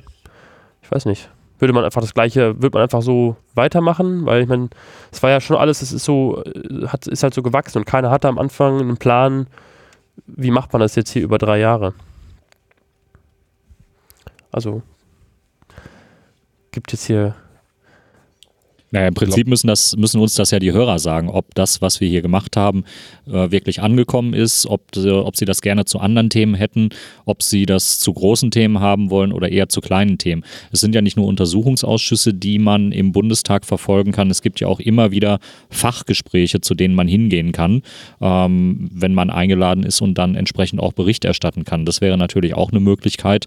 Ähm, aber die Gelegenheiten sind dann doch schon eher, ja, eher dünn, weil die nicht so häufig stattfinden. Sebas, du warst ja die Woche auch noch in einem äh, öffentlichen Ausschuss unterwegs, richtig? Genau, ich war im Innenausschuss äh, zum neuen äh, Personalausweisgesetz äh, zur Sachverständigenanhörung, die gestreamt wurde. Aber ich wollte auf den, auf den Punkt nochmal eingehen, den, den Jonas erwähnt hat. Kai Biermann äh, von Zeit Online hat äh, des Öfteren äh, gesagt im Verlauf des Ausschusses, dass er nur noch für die Nerds schreibt, weil die Leserzahlen ja natürlich sinken. Und ich glaube, wenn man so ein, so ein Format, wie, wie wir das hier machen, ähm, sich auferlegt, selbst auferlegt, muss man dann eine gewisse äh, Leidenschaft und Schmerzresistenz haben, um das äh, Thema auch äh, durchhalten zu können und auch irgendwie einen, einen Weg zwischendrin äh, finden, um abzuschalten, weil das, was man, was man da ähm, Sitzung für Sitzung hört, beschäftigt einen. Also mir ist zumindest äh, immer so gegangen, dass ich nach der Sitzung nach Hause bin, ich noch zwei Stunden brauchte oder drei, bis ich überhaupt mal so weit war, über Schlafen nachzudenken, weil der Kopf halt einfach äh, so voll war. Und äh, ich mir teilweise auch gewünscht hätte vom, vom Format her, über das, was man gehört hat, erst nochmal nachzudenken, also ein größeres Zeitfenster zu haben, bevor man, bevor man den, den Podcast tatsächlich ähm, dann auch aufzeichnet. Und ich denke, das äh, Format hat äh, eine entsprechende Daseinsberechtigung. Es, es wird Leute geben, die es wieder machen. Ganz klar. Nur, ähm, ja, nur, nur ist eigentlich der falsche Ausdruck. Ich, ich würde es mir wünschen, wenn es andere machen. Ja. Nicht du. Beim nächsten Untersuchungsausschuss bist du nicht dabei. Ja, doch, ich, ich, ich, äh, ich kann es mir vorstellen, aber man muss halt gucken, wie die Zeit ist, weil es nimmt halt schon einiges an Zeit in Anspruch. Dessen muss man sich äh, ganz klar, ganz klar bewusst sein und ähm, oftmals fehlt halt auch im, im Vorfeld die Zeit, nochmal Dokumente alle zu lesen, zu sichten und alles, äh, ich sag mal, das Big Picture wirklich äh, zu sehen. Ich glaube, eine von den großen Herausforderungen, die es halt mit dem Podcast gab, ist, dass das alles nicht so der Reihe nach abgelaufen ist. Das heißt, wir haben jetzt keinen Podcast, wo wir sagen können, okay, heute behandeln wir das Thema Iconal. Weil es kann ja sein, dass irgendwann an einem Tag, wo man halt irgendwie diesen Podcast macht, sowohl ein Zeuge zum Thema Iconal als auch eine Zeugin zum Thema Drohnen geladen ist. Das sind ja jetzt zwei Themen, die haben eigentlich nicht besonders viel miteinander zu tun und dann muss man halt schauen, wie man das strukturiert. Und ich würde halt sagen, wenn man mit dem Anspruch rangeht, quasi einen Überblick über Themen zu geben, ist das nicht genau das Richtige. Denn dann müsste man extra Folgen machen und zu sagen, so, okay, heute fassen wir zusammen, was haben wir zu Thema XY schon gelernt. Aber ich glaube tatsächlich, dass Leute das ja nicht unbedingt hören, weil sie das wollen, sondern Leute, die den Ausschuss kontinuierlich mitverfolgen wollen. Und dass es dann vielleicht auch gerade das Richtige ist, das nach der Sitzung zu machen und eben nicht, nachdem man geschlafen hat, weil es ja auch, sag ich mal, einen gewissen Eindruck bringt, wie fertig man ist und wie matschig im Kopf man manchmal ist, wenn man halt aus diesem Ausschuss rauskommt, wenn die eben die Eindrücke noch frisch sind. Und klar kann man sich überlegen, ob man das unterstützt, aber wenn man einen Untersuchungsausschuss begleitet, lebt man eben damit, dass es über drei Jahre geht und dass nicht alles der Reihe nach in logischer Reihenfolge kommt. Man kann dann eben nur überlegen, ob man es nochmal logisch aufarbeitet. Und das ist eben der große Vorteil von so einem Podcast, wenn du ihn direkt da machst. Du kannst eine Emotionalität mit reinbringen und erschließt dann äh, das Thema nicht nur über die Sachebene, wie das über die Protokolle von Netzpolitik eben gelaufen ist, sondern du äh, bringst auch eine Atmosphäre rüber, die dann ein bisschen näher an den Ausschuss ranholt, als das ja nur durch Mitlesen ähm, ebenso stattfinden kann. Und wir haben ja auch eigentlich vor jeder Sitzung, kann man glaube ich so sagen, äh, vor jedem Podcast kann man glaube ich so sagen, immer wieder überlegt, ach, was sagen wir denn jetzt dazu? Ach, was sagen wir denn jetzt dazu? Oder wohin geht's? Und am Ende sind trotzdem die wesentlichen Sachen aus der Sitzung entweder hängen geblieben oder diskutiert worden, indem man halt merkte, ach, hier ist noch was vergessen worden oder da ist noch was vergessen worden. Ähm, also es, insgesamt hat das dafür gesorgt, dass das eben authentisch äh, geworden ist und nicht ein äh, journalistisches Hochglanzprodukt. Stella, wie ist das denn bei dir? Würdest du beim nächsten Untersuchungsausschuss ähm, wieder regelmäßig teilnehmen oder ist deine Lust vergangen erstmal? Nee, absolut gar nicht. Also ganz im Gegenteil. Also ich, ich gehöre zu denen, die traurig sind, dass es donnerstags nicht das Zusammenkommen und dieses Fortsetzen und weiter Forschen und Recherchieren stattfindet, sondern dass es einfach, weil die Zeit um ist, beendet ist und nicht, weil eine Sache geklärt ist, beendet ist. Ähm, ich merke auch jetzt gerade, die Republika steht im Haus vom 8. bis 10. Mai, ähm, sitze ich gerade noch an Plakaten, die bei, bei der Republika ausgestellt werden. Und das sind wieder zehn Zeugenplakate und im Zuge dessen grase ich mich auch wieder durch die Netzpolitik-Protokolle ähm, und saß im Zug oder habe die komplett durchgelesen. Das war so viele, weil es eigentlich auf den Plakaten darum geht, irgendwie so eine ein Kernsatz, der eigentlich am besten die Mentalität des Zeugens zum Ausdruck bringt. Und oft ist es so viel Platz ist auf einem A1-Plakat gar nicht. Es sind so viele Sätze, die André immer schön mit einer Klammer, eckigen Klammer mit Ausrufezeichen markiert. so von wegen, wie, das wird jetzt hier einfach so, so, so nebenbei in so einem Nebensatz erwähnt und es ist eigentlich, ähm, wieso wird das jetzt nicht rausgeschrien? Ähm, also sind, sind viele Sätze, die man so, das, das, das das sagt er jetzt hier so. ähm, also das ist, ja, also die, die, dieses ist ein schöner nochmal Aufbereitungsprozess für mich, durch diese, durch diese Plakatedition nochmal irgendwie das eigentlich nochmal Revue passieren zu lassen. Und ich dachte mal so, ja, schade, irgendwie würde ich gerne, dass es, dass es auf irgendeine Art weitergeht und weiter verfolgt wird. Und dass nur aufgrund der Beendigung des Ausschusses die, das Interesse der Öffentlichkeit auf gar keinen Fall einschlafen sollte, sondern es weiter ähm, wach bleiben müsste. Wie sagte Martina Kant so schön auf einer Veranstaltung, die hier treffen sich heute Abend die anonymen Ausschussabhängigen. Ja, das war sehr fantastisch. Und wir haben nur Stimmen genug genickt. So, mm. Martina Kant ist ähm, die Dame, die für Konstantin von Notz im Hintergrund die Aktenarbeit macht und äh, sehr, sehr gute äh, Arbeit äh, gemacht hat, die Akten gewälzt hat und entsprechend für Konstantin von Notz auch Fragen aufbereitet hat. ähm, die, Für die grüne Fraktion. genau. Genau wie Anne Roth nicht für Martina Renner da ist, sondern für die Linksfraktion.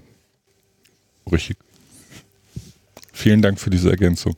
Ja, ich bin immer der äh, Korrekt Korrektierer, der Kritiker, dann doch irgendwie den Fakt zurechtbiegen. Aber auch gut so, denn äh, ich habe viel gelernt durch permanente Wiederholungen von dir. Nein, so ist es nicht, es ist so, weil halt wirklich äh, so wahnsinnig viele äh, Fakten koordiniert werden müssen und man allein schon mit den Mitarbeitern und deren Status durcheinander kommt. Ne? Also André da Meister. finde ich sowas, ich Die sowas sehr hilfreich. Erratermaschine von technischer Aufklärung. Ja, aber also manchmal äh, habe ich mich ja schon selber ein bisschen lehrerhaft gefühlt. Äh, auch in den Podcasts oft ein bisschen zurückgenommen, einfach nur, weil wir, wenn wir die Live-Blogs gemacht haben, einfach mal wirklich diejenigen sind, die das Geschehen komplett durch die Ohren über irgendwie, ich weiß noch, ob noch Gehirn involviert war, aber direkt in äh, über die Finger ins Digitale gegossen haben. Und ich war wirklich einmal da, als Anna Live-Vlog gemacht hat und das war echt, ich habe nur noch einen Bruchteil mitbekommen, weil irgendwie ist immer irgendeine Aufmerksamkeit Also da. du Manch- sprichst gerade von digitaler Transformation, ja? man, manchmal, äh, ich habe oft mich ertappt, wie ich mal alle Stunde oder so irgendwie eine Antwort nicht gehört hat oder einen Satz oder so. Und dann frage ich schon mal rum, was hat er jetzt gesagt? Und meistens war so Schweigen im Walde und ab, ab und zu kam mal irgendwie, ah ja, jetzt hat er das hier gesagt. Also tatsächlich, ähm, wir, haben das wahrscheinlich nochmal auf einer ganz anderen Ebene wahrgenommen, waren dementsprechend dann auch mehr matt, noch mehr matschig im Podcast äh, als äh, die restlichen schon. Deswegen haben wir auch nicht angefangen, diese strukturierte inhaltliche Aufarbeitung von das waren die wichtigsten Kernthemen jetzt in der heutigen, im heutigen Ta Tage zu sein, aber dann eben in dem Gespräch, was sich ergeben hat, manchmal so eine kleine Korrektur eingeworfen. Wobei ich das auch immer ganz spannend fand, weil man saß halt in diesen Sitzungen drin und hat diesen ganzen Kram mitgeschrieben. Aber es ist ja nicht nur, dass wir den mitgeschrieben haben, wir haben ihn ja danach nochmal gelesen und dann haben wir ihn nochmal gelesen. Und ich gehe davon aus, dass ich die Protokolle, die ich selbst geschrieben habe, mindestens viermal gelesen habe. Oh. Und halt auch, keine Ahnung, gerade in Aufbereitung der Theaterinszenierung ja nochmal Protokolle gelesen habe. Und es sind ja einfach Sachen, die brennen sich in dein Gehirn rein. Und auch Sachen, die man danach beim Podcasten merkt, dass man wenn man da sitzt und das alles so durchläuft, quasi von den Ohren in die Hände und wieder raus, dann kriegt man nicht so richtig mit, was die da eigentlich gesagt haben. So plötzlich fangen Leute an zu lachen und man weiß gar nicht so richtig, was jetzt die Aussage war, die so absurd ist, wenn man sie einfach dahin schreibt. Aber im Nachhinein kommt es halt wieder. Wenn man dann eben im Podcast darüber spricht, dann kommen diese ganzen Aussagen wieder rein und dann hat man eben die Zitate von diesen Typen im Kopf. Und das ist, glaube ich, nochmal eine ganz andere Herangehensweise, als wenn man da sitzt und sich zwischendurch einen Kaffee holen kann oder zwischendurch irgendwie, weiß ich nicht, Twitter scrollen kann. Und da hat man nochmal so eine ganz andere Art von Stockholm-Syndrom. ja, ich glaube auch, es liegt an der, an, der, an, der, an der Art und Weise, wie man die Sachen betrachtet. Wenn wir da im Ausschuss sitzen, bei uns ist da eine gewisse Ernsthaftigkeit dabei, weil wir uns da mit dem Thema äh, dann befassen und die Leute, die, wie du, wie du erwähnt hast, ähm, bei der Theateraufführung dann lachen. Für, für die klingt es halt einfach absurd, äh, was für uns schon äh, Norma Norma Normalität, was man leider sagen muss, äh, als Normalität durchgeht, weil man es halt äh, nicht anders gewohnt ist aus den Ausschusssitzungen. so, die hauen einem halt äh, Sachen um die Ohren, wenn man nicht weiter darüber nachdenkt oder relativ weit weg ist von dem Thema, einfach nur lacht und sich es so gar nicht vorstellen kann, dass sich das tatsächlich in dem Umfang so zugetragen hat. Ja, wie zum Beispiel Konstantin von Notz sagte, hier sind wir am Pudels Kern und der Anwalt interveniert und sagt, er holt gleich den Tierschutz. Und dann denkst du so, wo sind wir jetzt hier? Aber äh, vielleicht war das auch wahrscheinlich wieder nach 10 Uhr, da kamen eigentlich die schönsten. Von diesem Anwalt kamen Ja. die schönsten. In der Tat, leider waren die immer off-Mic, weil dieser Mensch nicht in der Lage ist, diesen Knopf zu drücken. Um, zu- aber Wir er wollte es wahrscheinlich Johnny auch nicht Eisenberg. protokolliert wissen. Aber, ähm, aber er Der ist auch der Zeugen- einzige Mensch, den ich kenne, der mit seinen Schulterblättern auf der Sitzfläche sitzt. Jo- Wir sprechen Traum. von Johannes Eisenberg, dem Zeugenbeistand äh, BND-Zeugen. Richtig. der BND-Zeugen. Nur um es korrekt zu Ja, sagen. Ja. Für das BV war der nicht da und für die anderen Ministerien und für das Kanzleramt und so weiter.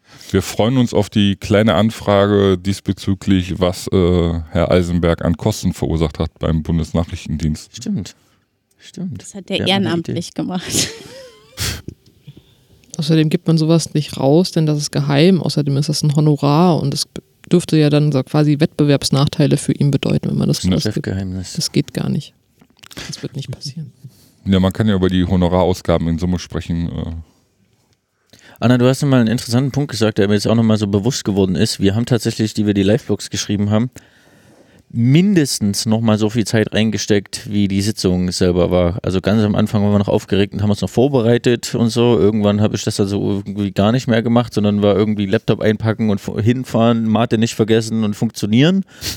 Aber dann die Nachkorrektur, na stimmt, nee, vorher mussten wir mindestens so das grobe Framework machen, mit welche Zeugen kommen denn heute und was ist das heute das Thema und so. Und dann gab es auch öfters mal noch vorab Pressesitzungen, wo dann irgendwann niemand mehr hingegangen ist. Außer es war mal wieder ein spannendes Thema, irgendwo durch einen Leak bekannt geworden.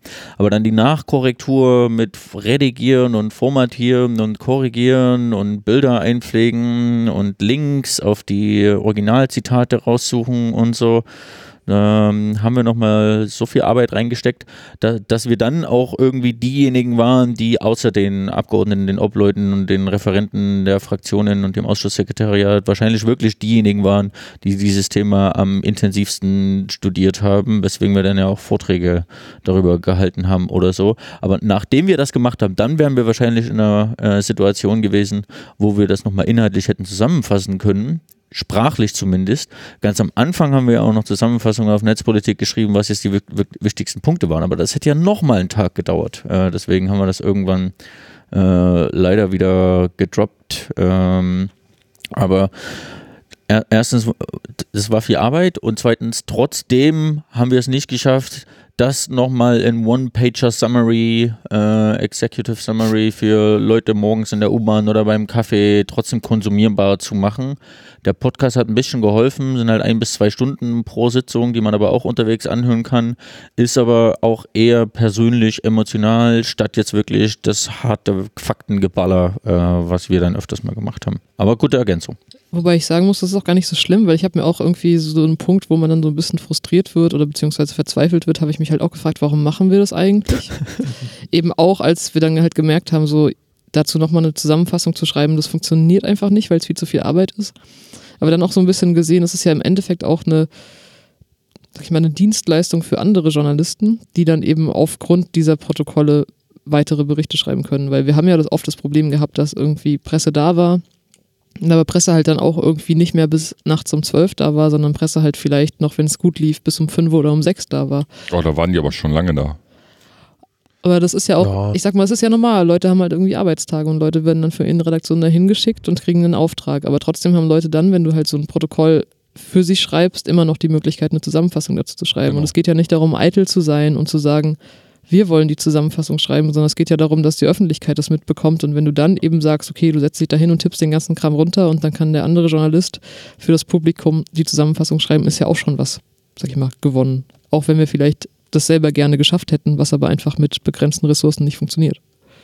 Ich bin ja irgendwann dazu übergegangen, die relativ okayen Zusammenfassung auf bundestag.de für jede einzelne Sitzung einfach zu verlinken über jeden Live-Protokoll. Denn die haben tatsächlich, während die üblichen Verdächtigen Heise-Zeit, äh, Deutschlandradio zumindest meist dabei waren äh, und oft auch länger als die Hälfte der Zeit, waren die mit am längsten da und haben zumindest grob die großen Linien jedes Mal aufgeschrieben, auch wenn es immer nur drei Absätze waren und wenn das nicht immer im Detail äh, die komplette zwölf Stunden des Tages war. Das war aber zumindest von, von allen Medien, die, oh Golem habe ich noch vergessen, äh, die Zusammenfassungen möglichst vieler Sitzungen gemacht haben, die, die mit am umfassendsten waren, auch wenn natürlich nichts an das komplette rohe Block drankommt. Ja, wobei man dazu, wobei man dazu sagen muss, die Berichterstattung hat gestartet ab 2015 im Januar. Da kamen die ersten äh, Berichte diesbezüglich hoch. Davor gab es äh, so keine Blogbeiträge. Also so aus 2014 war da nichts bekannt. Was meinst du jetzt? Ähm, Auf Bundestag. Bundestag.de. Heute im Bundestag ist der medieninterne Genau. Bund Parlamentsmedium. Genau, diese Berichte, die starteten ähm, ab Januar 2015. Da hatte ich mich gewundert, wer ist das eigentlich, wo kommt das eigentlich her? Und äh, da ist mir leider auch in der Bearbeitung der Bachelorarbeit aufgefallen, dass in diesen ersten Berichten teilweise aber auch Zeugen fehlten, gar nicht erwähnt waren. Also nicht nur, dass sie nicht behandelt waren, es gab auch keine Hinweise darauf, dass äh, an diesem Tag noch ein zweiter Zeuge gehört worden ist. Ähm, Wie in jedem anderen Medium. Genau, ja, genau, das, das, das, das kommt leider auch noch dazu. Ähm, und ja, also man ist nicht mit einer Quelle wirklich äh, hundertprozentig abgedeckt gewesen, wenn man nicht mit Netzpolitik gegengecheckt hat, ähm, ob denn auch wirklich alles abgedeckt ist. Und ich fand es gerade bei etablierten Medien ähm, eigentlich relativ peinlich, wenn äh, das dann ausgeblendet wurde und die äh, Redakteure wirklich nur ja, einen Teil der Sitzung abgedeckt haben und dann nicht mal darauf hingewiesen haben, dass es äh, noch weitere Aspekte und Anteile gab. Ähm, und da muss ich auch wirklich jedes Mal Hut ab vor Netzpolitik sagen. Was ihr jetzt beschrieben habt, das sind äh, locker drei volle Arbeitstage, die so ein NSA-Ausschuss in einer Sitzungswoche generiert. Und ähm, so viel haben andere Redaktionen da auch gar nicht reingesteckt. Ja, so war es wohl, aber das, ähm, ja, also Cebas hat es ja eben schon gesagt, dass Kai Biermann von Zeit Online mal gesagt hat, dass eben die, die Leserzahlen bei den Artikeln halt auch gesunken sind über die Zeit. Und irgendwann, zumindest jetzt große Medien, die eben nicht so ein Fachpublikum ansprechen um, und natürlich auch wirtschaftlichen Zwängen unterliegen, die müssen halt irgendwo dann gucken, wo sie bleiben. Und das ist halt das Schöne bei Netzpolitik.org, dass es da eben Spender gibt, die das irgendwie, ich meine, ich kenne eure finanzielle Situation jetzt nicht äh, en Detail oder so, aber es, scheinbar gibt es ja Leu genug Leute, die das finanzieren, dass ihr das zumindest machen könnt und das ist natürlich auch sehr schön zu sehen. Danke dafür. Und auch allen Leuten danke, die uns immer hier ähm, die Ausflüge in die ähm, Bundestagskantine finanziert haben. Genau, auch danke dafür. Hm, ich wollte noch eine Sache nachschmeißen zu einem Thema, was jetzt viele von euch schon angeschnitten hatten, so diese, wie dieser Podcast entstanden ist oder die verschiedenen Formen der Berichterstattung. Wir hatten natürlich, Jonas, du hast es ja angesprochen, äh, auch gegrübelt, ja, wie machen wir denn das jetzt? Was, was soll denn das dann mal werden? Und ähm, ich weiß nicht, ob Daniel, ob du dich noch daran erinnerst, wie du eigentlich in die Runde kamst, denn es war nämlich so, dass Jonas und ich gleich am Anfang gesagt haben, also wir werden hier nicht die NSA-Experten, wir müssen gucken, dass wir Leute, die damit beschäftigt sind, schon reinkommen mit und uns helfen, dem Ganzen irgendwie einen Sinn zu geben. So, und da hatte ich natürlich die Steilvorlage mit André. Wir hatten diesen Podcast vorher gemacht, den wir einfach nochmal publiziert haben als unsere erste Folge. Und relativ schnell warst du ja dann damals auch dabei. Anna, du warst ja erst später öfter da, als dann André weg war. Und ich weiß noch, ähm, als es spät war, André, du hattest keinen Bock zum Podcasten. Wir sitzen irgendwie draußen auf den Treppen. Daniel läuft, so habe ich es zumindest in Erinnerung, läuft vorbei und André sagt einfach, ey, du, ich bin so, nimm doch den da. ja, ich meine, wir kannten uns so vom Sehen, Echt? waren noch nicht viele Sitzungen. Ja, ja, hier. Ich kann mich ja, komm, hier, der saß auch drin, nimm doch den da. Und dann, ja, dann kamen wir so ins Gespräch und du warst irgendwie auf dem Sprung, Jacke an, wie gesagt, draußen. Und ja, äh, ja, okay, cool, ja, setzen wir uns hin, ne? Und schwuppdiwupp ähm, hatten wir halt einen neuen Experten gewonnen, der halt einen anderen Blickwinkel hat und uns hilft, da irgendwie Sinn zu machen, weil wir, ich sag's gerne nochmal, wir wollten und sind es bis heute nicht, wir sind nicht die NSA-Ausschussexperten. Und ich finde es auch schwierig, wir kennen ja solche Podcasts, wo Leute dieses hohe Ziel haben, zu sagen, ich beschäftige mich mit einem Thema und berichte davon. Alleine vom Mikro und selbst zu zwei, das ist wahnsinnig schwer. Und die Vorwürfe, dass man irgendwas vergessen hat, ähm, weil man vielleicht mal kurz draußen war, nicht aufgepasst hat, sind immer im Raum.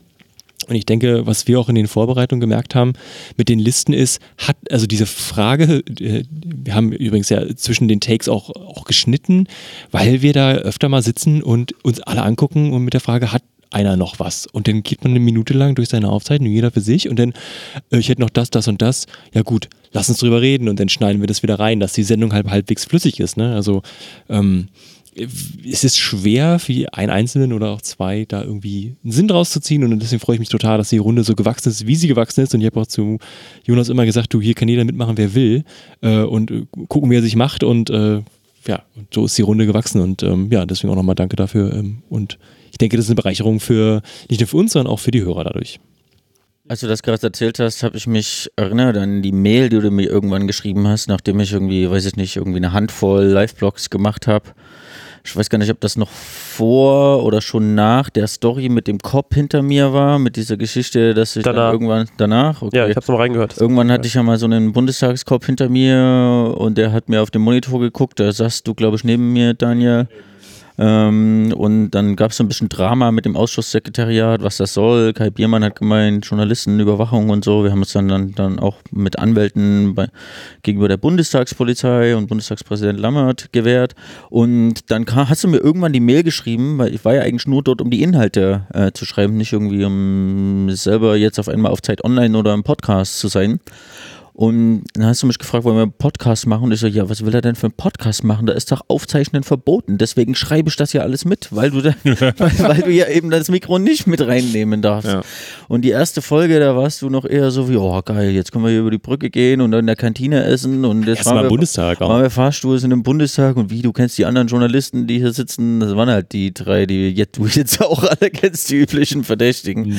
die dann bis spät in die Nacht äh, noch mitgeschrieben haben. Aber irgendwann hat es dann auch funktioniert und wir haben so einen Modus gefunden, auch wenn man nicht wie in einem professionell durchproduzierten Podcast jetzt irgendwie die O-Töne der Zeugen äh, tatsächlich original übermitteln konnte, sondern tatsächlich in Anführungsstrichen nur unseren Gemütszustand, nachdem wir uns das sechs oder zwölf oder wie lange auch immer Stunden äh, angehört haben. Und die Statements, ne, darf man auch nicht vergessen. Ich habe ja. in der letzten Sitzung nochmal reingehört, äh, und habe ganz vergessen, dass wir ja auch noch die Statements hatten, die ganz cool waren von den Politikern, weil es ja für die auch die letzte Sitzung war und aber die Presse war da und großer Andrang und das konnten wir damit einfangen. Und es gibt dem Ganzen ja noch so ein, okay, das sind nicht die Freaks, die, die sagen so, wie sie es gesehen haben und geben da eine Färbung rein, sondern da ist irgendwie ein Statement parteiübergreifend und wir haben natürlich, wenn es von allen gab, äh, eigentlich auch immer alle reingenommen. Also wir haben da jetzt nicht groß rumzensiert, mit die Partei nehmen wir nicht. Ganz oft gab es Parteien, die wollten sich halt nicht äußern, auch auf Nachfrage. Wir selber, ich selber habe auch schon Herrn Sensburg gebeten, noch bitte mal vor die Mikros zu treten, oh. gleich. Ähm, und ich denke, das war ja auch eine, eine Form der Bereicherung. Ähm, eine Sache noch, weil du es gerade angesprochen hast, André, äh, für Leute, die vielleicht auch mal sowas planen, ich mache jetzt hier einen Podcast und weiß nicht wie und äh, würde gerne mal irgendjemand interviewen. Ich habe dich damals noch nicht gekannt, äh, als die E-Mail schrieb mit, äh, das, die kam übrigens abends mit, morgen ist doch Ausschuss, äh, kann ich dich da irgendwie mal begleiten? Und der, der Aufhänger war für mich, dass ich dich im Podcast immer gehört hatte, bei Logbuch Netzpolitik, weil selbst damals warst du schon ein, zweimal da oder zumindest nochmal ähm, irgendwie bei Tim Prittler in irgendeinem Format. Also ich kannte dich als der, der immer im Ausschuss sitzt. Und dann, ja, wen, und wirklich aus, ich kannte dich nicht und einfach hier André.netzpolitik.org und schwuppdiwupp hast du mir am gleichen Abend noch geantwortet, ja klar, äh, sprich mich morgen an, wenn du da bist, weil wir kannten uns ja nicht. Und schwuppdiwupp hat sich das so ergeben. Also ähm, ja, keine, keine Scheu, irgendwie, wenn ihr da Berührungsängste habt und irgendwie eine geile Idee, Thema, sucht euch Leute, die Ahnung haben und hofft, dass sie in eurem Projekt irgendwie bereichern mitwirken können. Ich wollte zu den Anfängen des Podcasts auch nochmal was ergänzen, weil André hat ja eben so äh, schon mal zu dieser, ersten, zu dieser ersten Folge was gesagt, die aber eben Felix damals noch für seinen eigenen Podcast gemacht hat. Das war ja eigentlich als Einzelfolge geplant. Und ähm, ich habe auch nochmal so ganz, so ganz kurz in die erste, sag ich mal, reguläre Folge von unserem Podcast, also die Folge 2, ähm, reingehört. Und da haben wir am Anfang noch, ich glaube, das war die ersten paar Folgen, da sind Felix und ich dann nach dem ähm, nach der Sitzung haben wir dann sozusagen nur äh, auch die Statements aufgenommen und dann, ich glaube, hauptsächlich mit André oder mit irgendwelchen anderen Leuten, die sich angeboten haben, ähm, sozusagen so eine Art kurze Auswertungsrunde, 10, 20 Minuten gemacht und sind dann noch äh, zu mir nach Hause gefahren und haben noch ein Skript geschrieben und haben das dann quasi eingesprochen. Also da, wenn man nochmal reinhört, also André hat es gesagt, so, er schreibt sich vielleicht für die ersten ähm, Live-Blogs und ja, genau, also diese ersten Podcast-Folgen, die waren auch sehr hölzern ähm, und haben wir dann auch nicht aufrechterhalten, weil das auch einfach unglaublich viel Zeit gefressen hat. Und das war übrigens auch ein Grund, also ihr habt es ja eben auch schon mal angesprochen, dass wir ähm, die Folgen immer direkt nach den, nach den Sitzungen gemacht haben, wo ich mir auch oft dachte, boah, ey, am liebsten würde ich jetzt nach Hause und es wäre cool, wenn man es am nächsten Tag mit Ruhe nochmal machen könnte. Aber das wäre halt viel schwieriger gewesen, dann nochmal irgendwie zusammenzukommen. Ähm, von daher ja, war halt dieses, irgendwann hat man einfach diesen Modus gefunden, okay, das, ist, das gehört auch noch dazu, das plant man sozusagen im Kopf schon ein, man muss auch noch podcasten. André oder Anna sind dann auch mal äh, irgendwann gegangen, weil da hat man wirklich verstanden, okay, ihr habt jetzt äh, bis zu zwölf Stunden ähm, hier getippt, aber ja, dieses Podcasten danach war halt irgendwie so gezwungenermaßen. Dieses Statements von den Abgeordneten, da musste man auch euch auch so ein bisschen hintragen. Äh, dann irgendwie, hier geht doch da mal hin, wo die anderen Medien sind, die nehmen da ohnehin auf. Äh, halt doch das Mikro dann einfach mal hin. Die Obleute haben manchmal die inhaltliche Zusammenfassung ein bisschen treffender gemacht als wir, weil die gewohnt sind, prägnant in fünf Sechsten äh, zu sprechen und Dinge zusammenzufassen und vor allem gleich noch einen politischen Drive mit dazu zu geben. Aber manchmal, vor allem wenn es Mitternacht wurde, da wart ihr auch die einzigen Medien, die noch da waren und die, die waren dann froh, dass überhaupt, überhaupt irgendjemand noch aufnimmt, was sie denn dazu denken und zu sagen haben. Insofern ging auch in beide Richtungen tatsächlich zu manchen in manchen Folgen, weiß ich nicht, irgendwie ein Drittel der Folgen, wo es bis Mitternacht ging, dann war irgendwie der Podcast die einzigen, äh, die irgendwie jetzt noch, so wird der Abgeordneten hier mit zwölf Stunden Frau Zeugen befragt, was haltet ihr denn davon? Äh, das ge aufgenommen, gefragt, aufgenommen und dann gesendet haben. Wobei wir in den, in, in den Vorgesprächen zu den, zu den Statements auch immer wieder festgestellt haben, dass wir von der einen oder anderen ähm, Fraktion halt abgebügelt wurden und auf den Folgetag verwiesen worden sind, weil die auch schon selber so matschig im Kopf waren und nichts mehr sagen wollten und nicht in der Lage waren und dann gesagt haben, ja, also gerne, gerne morgen früh. Wir finden gerne morgen früh einen Termin. Daniel, du wolltest noch ergänzen. Ja, was, was die TV-Begleitung angeht. Ähm, also wir haben immer sehr unterschiedlich viele Kameras da gehabt. Je höher der Zeuge war, desto mehr Kameras haben sich da auf einmal gestapelt. Was aber sehr verlässlich war, war eben, dass die Kameras die ersten waren, die weg waren und äh, mit Masse eigentlich nicht mehr bis zum Schluss geblieben sind, außer so bei Zeugen wie Herrn Maaßen, der dann relativ interessant war. Und ähm, ich habe das Ende 2014 äh, festgestellt, dass dieses Kamerainteresse äh, sukzessive abnimmt und habe dann auch irgendwann aus, aus Wut im Bauch äh, das Handy ausgepackt und äh, quasi freihand diese Statements da abgefilmt und in einer grottenschlechten Qualität auf äh, YouTube hochgestellt, damit die Sachen überhaupt irgendwie rauskommen. Denn äh, nur weil Kameras da vor Ort gewesen sind, heißt das ja nicht, dass äh, auch hinterher irgendetwas davon gesendet worden wäre, ähm, in der Tagesschau oder in den Tagesthemen gelandet wäre. Ähm, ich habe auch keinen Überblick darüber, wie viel da dann ins Archiv gewandert ist und dann mal in einer der wenigen Dokus, die dann in der ARD über den Ausschuss entstanden sind, vielleicht verwendet worden ist. Ähm, also es war alles nicht verlässlich und es war ein tierischer Aufwand, äh, auch ein riesen Rumgehüpfe, da jetzt nochmal eben äh, so ein Handyvideo zu machen und dann rechtzeitig im Saal zu sein und das alles dann auch irgendwie noch hochzuladen. Ähm, dauert ja auch eine Weile, bis dann so ein, so ein YouTube-Video on, äh, online ist. Breitbandnation. Ja, total. Gerade gerade in diesem äh, in diesem WLAN da im, äh, im Bundestag Bundestag, was ich dann auch irgendwann nicht mehr benutzt habe. Und ähm, allein, wenn wir wieder bei der Motivation sind, sowas zu machen, jeder, der da hingeht und der halbwegs fit ist, was äh, Medienproduktion angeht, kann da wirklich einen Beitrag zu leisten, dass äh, mehr Öffentlichkeit hergestellt wird. Und es gibt so unheimlich viele Stellen, an denen man sich da einbringen und engagieren kann. Ähm, auch was Live-Twitter angeht, das, was ich getwittert habe, waren immer meine Notizen, die mir dann hinterher geholfen haben, Artikel zu schreiben oder eben auch im Podcast Podcast dazu nochmal was zu sagen. Ähm, also auch sehr grob und eher was Persönliches. Ähm, aber das kann immer wieder dazu führen, dass man Dinge einfängt, die einem Protokollanten vielleicht gerade abhanden gehen, weil es irgendwas Atmosphärisches ist, was der Protokollant nicht gesehen hat, ähm, oder wo andere Journalisten gerade draußen sind, weil sie irgendein Audio-Interview machen. Also jeder, der da hingeht und äh, für Aufmerksamkeit sorgt, macht da wirklich äh, einen guten Beitrag für die Öffentlichkeitsarbeit. Wobei ich jetzt auch nicht hingehen würde und zu sagen, irgendwie, wir schimpfen jetzt ganz viel auf die Medien, weil irgendwie die Tagesschau nicht irgendwie jeden Donnerstag irgendwie einen 15-Minuten-Beitrag über den Untersuchungsausschuss bringt, weil wir natürlich, die Kameraleute haben da ja zum Teil schon drei Stunden lang gesessen und darauf gewartet, dass der ganze Spaß anfängt. Das heißt, offiziell wartet ja immer so, irgendwie Sitzungsbeginn ist um 11.30 Uhr, glaube ich. Und es hat ja eigentlich fast nie um 11.30 Uhr angefangen und manchmal hat es halt erst um 1 Uhr angefangen, manchmal hat es um 2 Uhr angefangen und da saßen halt die Kamerateams und die haben da rumgeeidelt. Das heißt, die saßen da rum auf den Bänken und haben nichts gemacht. Und das kannst du dir nicht einfach so leisten. Das heißt, und es gibt noch andere wichtige Themen in der Welt, weiß ich nicht. Jetzt der Ausbau von Kindertagesplätzen ist halt genauso wichtig wie dieser Ausschuss für andere Leute.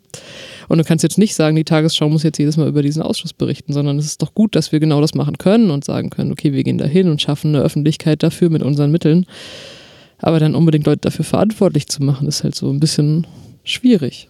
Muss eben auch danach gucken, irgendwie, was eben die Redaktionen bestimmen und was es noch für andere Themen in der Welt gibt und sich nicht eben sage ich mal, die Illusion machen, dass dieser Ausschuss das Wichtigste ist, was es gibt, weil es ist halt eine Sache von vielen. Also da wollte ich den Kollegen auch nicht zu nahe treten. Äh, diese ganzen Ökonomieerwägungen, die sehe ich natürlich auch.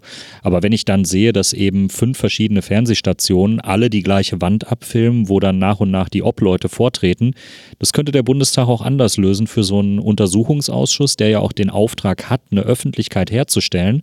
Eine fest installierte Cam, und äh, die Leute treten davor, dann kommen irgendwie noch die Journalisten dazu, die ihre Fragen stellen und das Material dann äh, auch wirklich online stellen. Das ist eigentlich kein so wirklich großer Aufwand. Staatsfernsehen, so wie die Protokolle, wo dann der Name vom Versprecher fehlt das ist eben der Punkt. Da bräuchte man dann schon äh, noch so ein, zwei Leute, die da drauf schauen, ist das denn wirklich äh, objektiv? Und das könnten natürlich dann auch wieder Blogger und äh, die Leute erledigen, die daneben stehen, wenn diese Kamera eben läuft. Aber dass eben halt auch diese, diese Pressewand, die ja so grandios langweilig ist, ähm, und wo dann wirklich nur die Obleute davor stehen, dass da keine Festinstallation ist und dass das Videomaterial nicht öffentlich gemacht wird. Ähm, das wäre schon mal was, was äh, mit relativ wenig finanziellem Aufwand zu lösen wäre und dann dafür sorgen würde, dass wirklich regelmäßig auch Statements zu allen Tages- und Nachtzeiten noch aufgenommen werden können. Dann würde ich sagen, ich ja, greife jetzt mal eine Idee von André auf, die er mir vor dem Podcasten genannt hatte. Und zwar, wie wäre es denn mit so einer Runde, wo wir sieben, wie wir hier sitzen, mal probieren, eine kurze politische Einschätzung für uns zu ziehen. Also was haben wir mitgenommen aus dem Ausschuss mit, ja, jeder mit der Brille, die er trägt und ähm, für, für seinen Circle oder für seinen äh, ja, Bereich, wo er herkommt und wirkt. Und da würde ich vielleicht einfach mal den Anfang machen, wo ich das Mikro gerade in der Hand habe. Ähm, ich hatte schon im vorigen Podcast erzählt, dass mich dieses Thema Snowden so politisiert hatte. Also ich kannte das. Ich war vorher politisch nicht aktiv, äh, hatte mich auch auf Demos nicht engagiert und auf einmal kommt da so ein Thema, wo man sich so wieder, ich mich wieder gefunden habe, so, hm, die Überwachung und Verschlüsselung und so, irgendwie hm, müsste ich auch mal wieder besser werden oder lernen, aber man weiß gar nicht, was kann der Feind alles und auf einmal äh, kommen dann so Details raus, wo man sich dann wirklich mal beschäftigen sollte mit kurze, dem Thema. Kurze Zwischenfrage, wer von uns am Tisch hat denn im Vorfeld schon E-Mails äh, verschlüsselt oder äh, Instant Messagern mit entsprechender Verschlüsselung genutzt? Also ich nicht. Vor Snowden ich auch nicht. Nee. Stella, Daniel? Nee. Also, ich habe vorher schon keine asozialen Netzwerke, auf denen Zuckerberg steht, verwendet, aber eher aus Dezentralisierungsgründen, sprich, dass nicht alle Informationen an einer Stelle zusammenlaufen bei Marky Mark, sondern verteilt sind. Aber dass ich verschlüsselt habe, kam, glaube ich, also ich hatte mal einen Job, wo es über über eine äh, Verschwiegenheitsklausel darum ging, dass Daten verschlüsselt wurden, aber dass es ähm, private Nachrichten verschlüsselt werden, bin ich definitiv durch den Ausschuss sensibilisiert worden. In der Tat. Also das höchste der Gefühle bei mir war vorher die Nutzung von äh, Jabba und ähm, E-Mail-Verschlüsselung kam dann wirklich auch erst im Laufe der, äh, der Snowden-Geschichte und in diesem Jahr und da hatte ich mich dann zu Anfang auch recht schwer getan, aber mittlerweile ist das wirklich so in, äh, Fleisch und Blut übergegangen und äh, mich regen die Leute auf, insbesondere Journalisten, die äh, diesbezüglich gar nicht ausgestattet sind und das nicht nutzen und auch nicht anbieten können und dann aber noch bei, bei äh, Google Mail sind oder äh, sonstigen Providern, wo ich mir denke, wie wollen die eigentlich ihrem Anspruch Informantenschutz gerecht werden, wenn sie sich äh, technisch nicht äh, wirklich aufstellen und da auch eine Möglichkeit bieten? Ja, also ich habe sogar auf dem Smartphone surfe ich über Tor, was vielleicht manchmal ein bisschen langsam ist, aber ähm, was jeder machen kann, was überhaupt gar kein Aufwand ist, über DuckDuckGo zu sozusagen zu googeln, anstatt über Google, um einfach die ähm, Speicherung der Suchwörter zu umgehen, beziehungsweise eben zu verhindern. Ja, und vielleicht als Ergänzung so viel Krypto, gerade Messenger, wie es heute gibt auf dem Markt, gab es damals ja auch nicht. Es gab diese, Eigen, also diese, ich glaube, Jabba CCC, also was da so Jabba und so läuft. Jabba CCC, äh, den gibt es schon seit über zehn Jahren tatsächlich. Ja, und der wird also, halt verschlüsselt sein. Ähm, ja. Und heute gibt es halt eine, eine, Vielzahl von Alternativen. Nur leider E-Mail ist immer noch so ein Problem. Aber gut, wir wollen jetzt auch nicht auf so diese große Verschlüsselungsthematik einsteigen. Wir haben schon E-Mails verschlüsselt, da war Snowden noch bei der CIA. Dass es geht, wissen wir, aber dass es schwierig ist und irgendwie auch ein veraltetes Protokoll ist, wissen wir auch. Ja, zurück zu, was hat es politisch mit mir gemacht? Also ich habe, glaube ich, ähm, jetzt diese Unterbrechung nochmal genutzt, ein bisschen mehr nachzudenken. Ich habe ähm, auf jeden Fall dieses Öffentlichkeitsprinzip des Bundestags verstanden. Also am Anfang, meine allererste Folge, wo ja auch dann André mit, mitgemacht hat, klar laufe ich da fasziniert halt durchs Haus mit diesem Besucherausweis und krass und äh, war jetzt auch nicht als Journalist angemeldet. Ich bin da einfach als Besucher hin und mit Mikro in der Tasche. Ja, also habe ja jetzt auch keine illegalen Aufnahmen äh, in, in der Sitzung gemacht, aber so mich halt mit einem Mikro und dem André da durchs Haus bewegt und Bericht erstattet und ähm, denn später hatten ja Jonas und ich festgestellt, dass man sich auch ja vor diese Wand stellen kann, wo die Statements äh, immer abgegeben werden von den Politikern und man hält halt sein Mikro auch hin. Und dann sagt ihr auch am Anfang, ja, jetzt sagt ja einer was, weil ich bin der mit so einem orangen Hausausweis, also die Besucher und, und die anderen haben den roten für Presse mit dem P drauf und habe ich ja nicht und darf ich jetzt hier stehen hinter der Absperrung? Ne? Und das war halt irgendwie völlig egal, äh, wie du berichtest hier, stört überhaupt keinen und diese Teilhabe ne? und ähm, auch natürlich dann festzustellen, dass eine natürlich politische Arbeit auch Aufmerksamkeit braucht. Also, wo wir am Anfang gefragt haben, oh, könnte ich noch ein Statement haben? Da war es am Ende dann so, äh, dass, dass die uns gefragt haben, braucht ihr noch was? Ja, also klar, die wollen ja auch ihre Message loswerden und, und wir machen was draus. Und äh, unsere Aufgabe war dann halt, möglichst breit gefächert äh, abzudecken, dass man halt nicht sagen kann, wir, wir sind wie parteitreu oder so, welche Partei das immer das auch sein mag. Ähm, aber auch wirklich zu sehen, wie kooperativ das Haus war. Also das war cool. Und, und später ähm, dachte ich mir dann, ja cool, lass mal so eine, lass mal diesen roten Ausweis besorgen, weil dann ist die Anmeldung einfacher, als sich jedes Mal neu anzumelden im Bundestag als Besucher. Und dann geht man da zum Presseoffice und auf einmal bist du Journalist. Ja, also tatsächlich. Also die, das ging dann so weit, das, äh, das schöne Anekdote, die bräuchten dann, also die haben dann gefragt, ob ich denn nicht eine Redaktionsbescheinigung mir besorgen könnte. Ja, ich, keine Ahnung, das ist so mein Blog, ich bin so Chefredakteur, so ja, ja aber ich weiß, aber fürs System, also ich brauche irgendwas. und dann so, ja gut, dann, dann schreibe ich Ihnen was. Und dann habe ich mich halt ins Foyer gesetzt und mir irgendwie einen Screenshot gemacht irgendwie von unserem Logo und das dann in so ein Word-Header eingebaut. Nie wieder, wenn du jetzt die ganzen Tipps psst. Nein, nein, aber ich meine, die, ja, die müssen halt auch gucken, wen sie akkreditieren. Ja, da brauchen müssen alles Aber es gibt werden. ja, es gibt ja Publikationen vom, vom Podcast, die gab es ja schon, bevor ihr angefangen habt oder wir angefangen haben, entsprechend einen Hausausweis zu beantragen. Und ich habe es auch selber festgestellt, als ich dorthin gegangen bin, äh, im zweiten Jahr dann für den Hausausweis und äh, die Bescheinigung vorgelegt habe, äh, die kennen uns auch. Also man kommt dahin, um den Ausweis äh, zu beantragen und um das Antragsformular abzugeben und sagen, ach, Sie sind doch von technischer Aufklärung. Ja. Wo man sich so denkt, so, WTF? Bei mir nicht gesagt. Ja. Hm. Ey, beim zweiten Mal dieses Jahr hatte ich es, glaube ich, auch. Also diesen Ausweis für dieses, für dieses Jahr, dass die irgendwie auf dem Schirm hatten, wer man ist. Ja. Kann, schon, kann schon sein. Und wir werden ja auch gehört. Kein Geheimnis. Ne? Also äh, wir grüßen äh, die Mitarbeiter des Ausschusssekretariats und alle anderen, die sich im Ausschuss beruflich engagieren. Selbstverständlich auch die, ähm, die angeschlossenen Dienste in der Abteilung 6 im Bundeskanzleramt. ja, also ja, also mich hat es ähm, äh, schon wahnsinnig beeindruckt, da mal in, André, du hast es gesagt, die heiligen Hallen, äh, da mal mitzuwirken und mitzulaufen und zu gucken und zu sehen, wie transparent das doch gestaltet ist. Und ich kann mir vorstellen, dass gerade in anderen Ländern, äh, wir, wir sehen es aktuell in den Medien, äh, dass es da nicht so easy ist, dass du mal äh, einfach hingehst als Außenstehender und sagst, ich berichte mal so, wie ich das will, für mein Publikum und ich, ich publiziere das auf meinen Kanälen. Ja? Äh, in anderen Ländern, äh, die nicht weit weg von uns sind, werden Journalisten äh, verhaftet. Ja? Also das finde ich schon bemerkenswert, wie das, wie das halt hier so funktioniert und ich habe es jetzt äh, durch diese Arbeit auch erst so richtig verstanden und zu schätzen ge gelernt.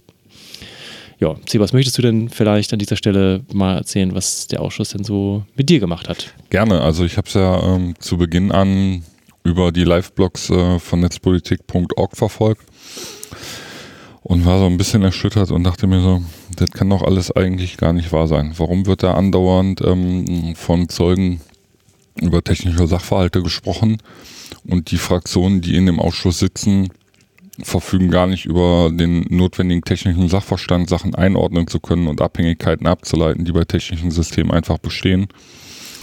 Oder das Ganze auch nur in einer Art und Weise bewerten zu können, was das System macht und welche Konsequenzen daraus resultieren. Da hat sich für mich die Frage gestellt, ja, warum gibt es denn, äh, gibt es ja heute, heutzutage immer noch nicht, wäre eine Empfehlung meinerseits, eine entsprechende technische Arbeitsgruppe zu bilden, die allen Fraktionen zur Beantwortung solcher Fragen zur Verfügung steht, damit nicht jede Fraktion sich einzeln äh, diese Themen einfach ja, erarbeiten muss und sich die Sachverhalte erschließen, weil es betrifft ja im Grunde genommen alle, um eine gleichbleibend hohe Qualität der Aufarbeitung des Sachverhaltes und auch der möglichen Fragestellung halt äh, erzielen zu können, dass das äh, einfach, einfach nicht gegeben ist. Sondern da kommen Zeugen hin und sagen, ja, wir machen dies, das und jenes. Und du hast dann ein paar Namen gehört, die entweder Applikationen sind, die speziell für nur für den Dienst in den Einsatz äh, kommen, die es so für Otto Normalbürger nicht zugänglich gibt oder Otto Normalbürger sich wie halt auch die, die Abgeordneten der Fraktion, die da sitzen, sich gar nicht vorstellen können, was da im Grunde genommen im Hintergrund passiert, wie groß dieser Komplex eigentlich ist dass, dass, äh, den, dass man da nicht oder dass äh, die Leute, die da die Aufklärungsarbeit betreiben sollen, nicht die notwendige technische Unterstützung bekommen und immer nur die Möglichkeit haben von, von Sachverständigenanhörung, ist einfach zu kurz gefasst, um das Thema auch äh, vollständig zu überblicken. Weil ansonsten ging es halt in vielen Bereichen tatsächlich immer nur um die Rechtsdienst- und Fachaufsicht ohne allerdings äh, das Technische, was da passiert ist, und da passiert sehr, sehr viel technisch auf sehr, sehr verschiedenen, unterschiedlichen Ebenen auch äh, überblicken zu können. Also ich würde halt, äh, meine Empfehlung wäre halt, so eine technische Projektgruppe zur Verfügung zu stellen, die nicht nur aus Leuten von den Diensten besteht, äh, sondern auch wie beispielsweise vom wissenschaftlichen Dienst äh, des Bundestages, die dann für die für alle Fraktionen entsprechend so ein Thema auch nochmal technisch aufbereiten, wenn es dazu äh, Fragestellungen gibt. Anna, erzähl uns doch mal, was du mitgenommen hast für dich. Ich habe so ein bisschen meine Vorurteile bestätigt. Also vielleicht sehe ich das Ganze nicht ganz so positiv, weil wir haben halt gesehen, wir haben diesen riesigen Geheimdienstskandal. Und vorher dachte ich immer so, naja, wir haben diese Geheimdienstskandale und wir lernen daraus dass nach diesen Geheimdienstskandalen die Geheimdienste all das dürfen, was vorher skandalisiert worden ist. Und genau das ist wieder passiert. Das heißt, wir haben im Endeffekt, das ist schön, dass es diesen Ausschuss gab und wir haben eine Menge gelernt, aber die politische Konsequenz ist eben doch nicht die, die man sich erhofft hätte. Das heißt, es ist total gut, dass viele Leute die Möglichkeit hatten, da irgendwie reinzugucken und auch mit diesem politischen System in Berührung zu kommen.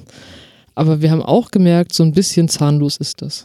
Nicht nur in Bezug darauf, dass es nicht die Konsequenzen gibt, sondern auch in Bezug darauf, dass man nicht das aufklären konnte, was man wollte, weil man eben A nicht die Zeit dazu hatte und B die Informationen dazu nicht bekommen durfte, selbst wenn man quasi dieser Bundestag ist, selbst wenn man Teil von denen da oben ist, wie man immer so denkt, selbst die bekommen nicht die Informationen, die sie wollen. Und auch dann, weil natürlich von Regierungsseiten der politische Wille nicht dazu da ist, um das wirklich so zu regeln, wie es ist was mir so ein bisschen gezeigt hat oder was mir so ein bisschen bestätigt hat, dass es halt ein komplettes System an diesem Geheimdienst, also dass es eben ein riesiges Problem an diesem ganzen Geheimdienstapparat ist, dass man diesen Geheimdienstapparat nicht kontrollieren kann. Nicht indem man ihm irgendwelche Gesetze gibt und nicht indem man ihm irgendwelche Untersuchungsausschüsse hinterher schickt, sondern im Zweifelsfall nur dadurch, dass man ihm das Geld entzieht, um eben diese ganze Scheiße machen zu können. Und das ist vielleicht jetzt mal so der sage ich mal, negative Part von, was hat mich dieser Ausschuss gelehrt, aber vielleicht sollte der auch mal gesagt werden. Ich habe es äh, bei einer Veranstaltung von den, von den Grünen gesagt, wo es äh, darum geht, was ist denn das Fazit und dass die Dienste immer nur gestärkt hervorgehen.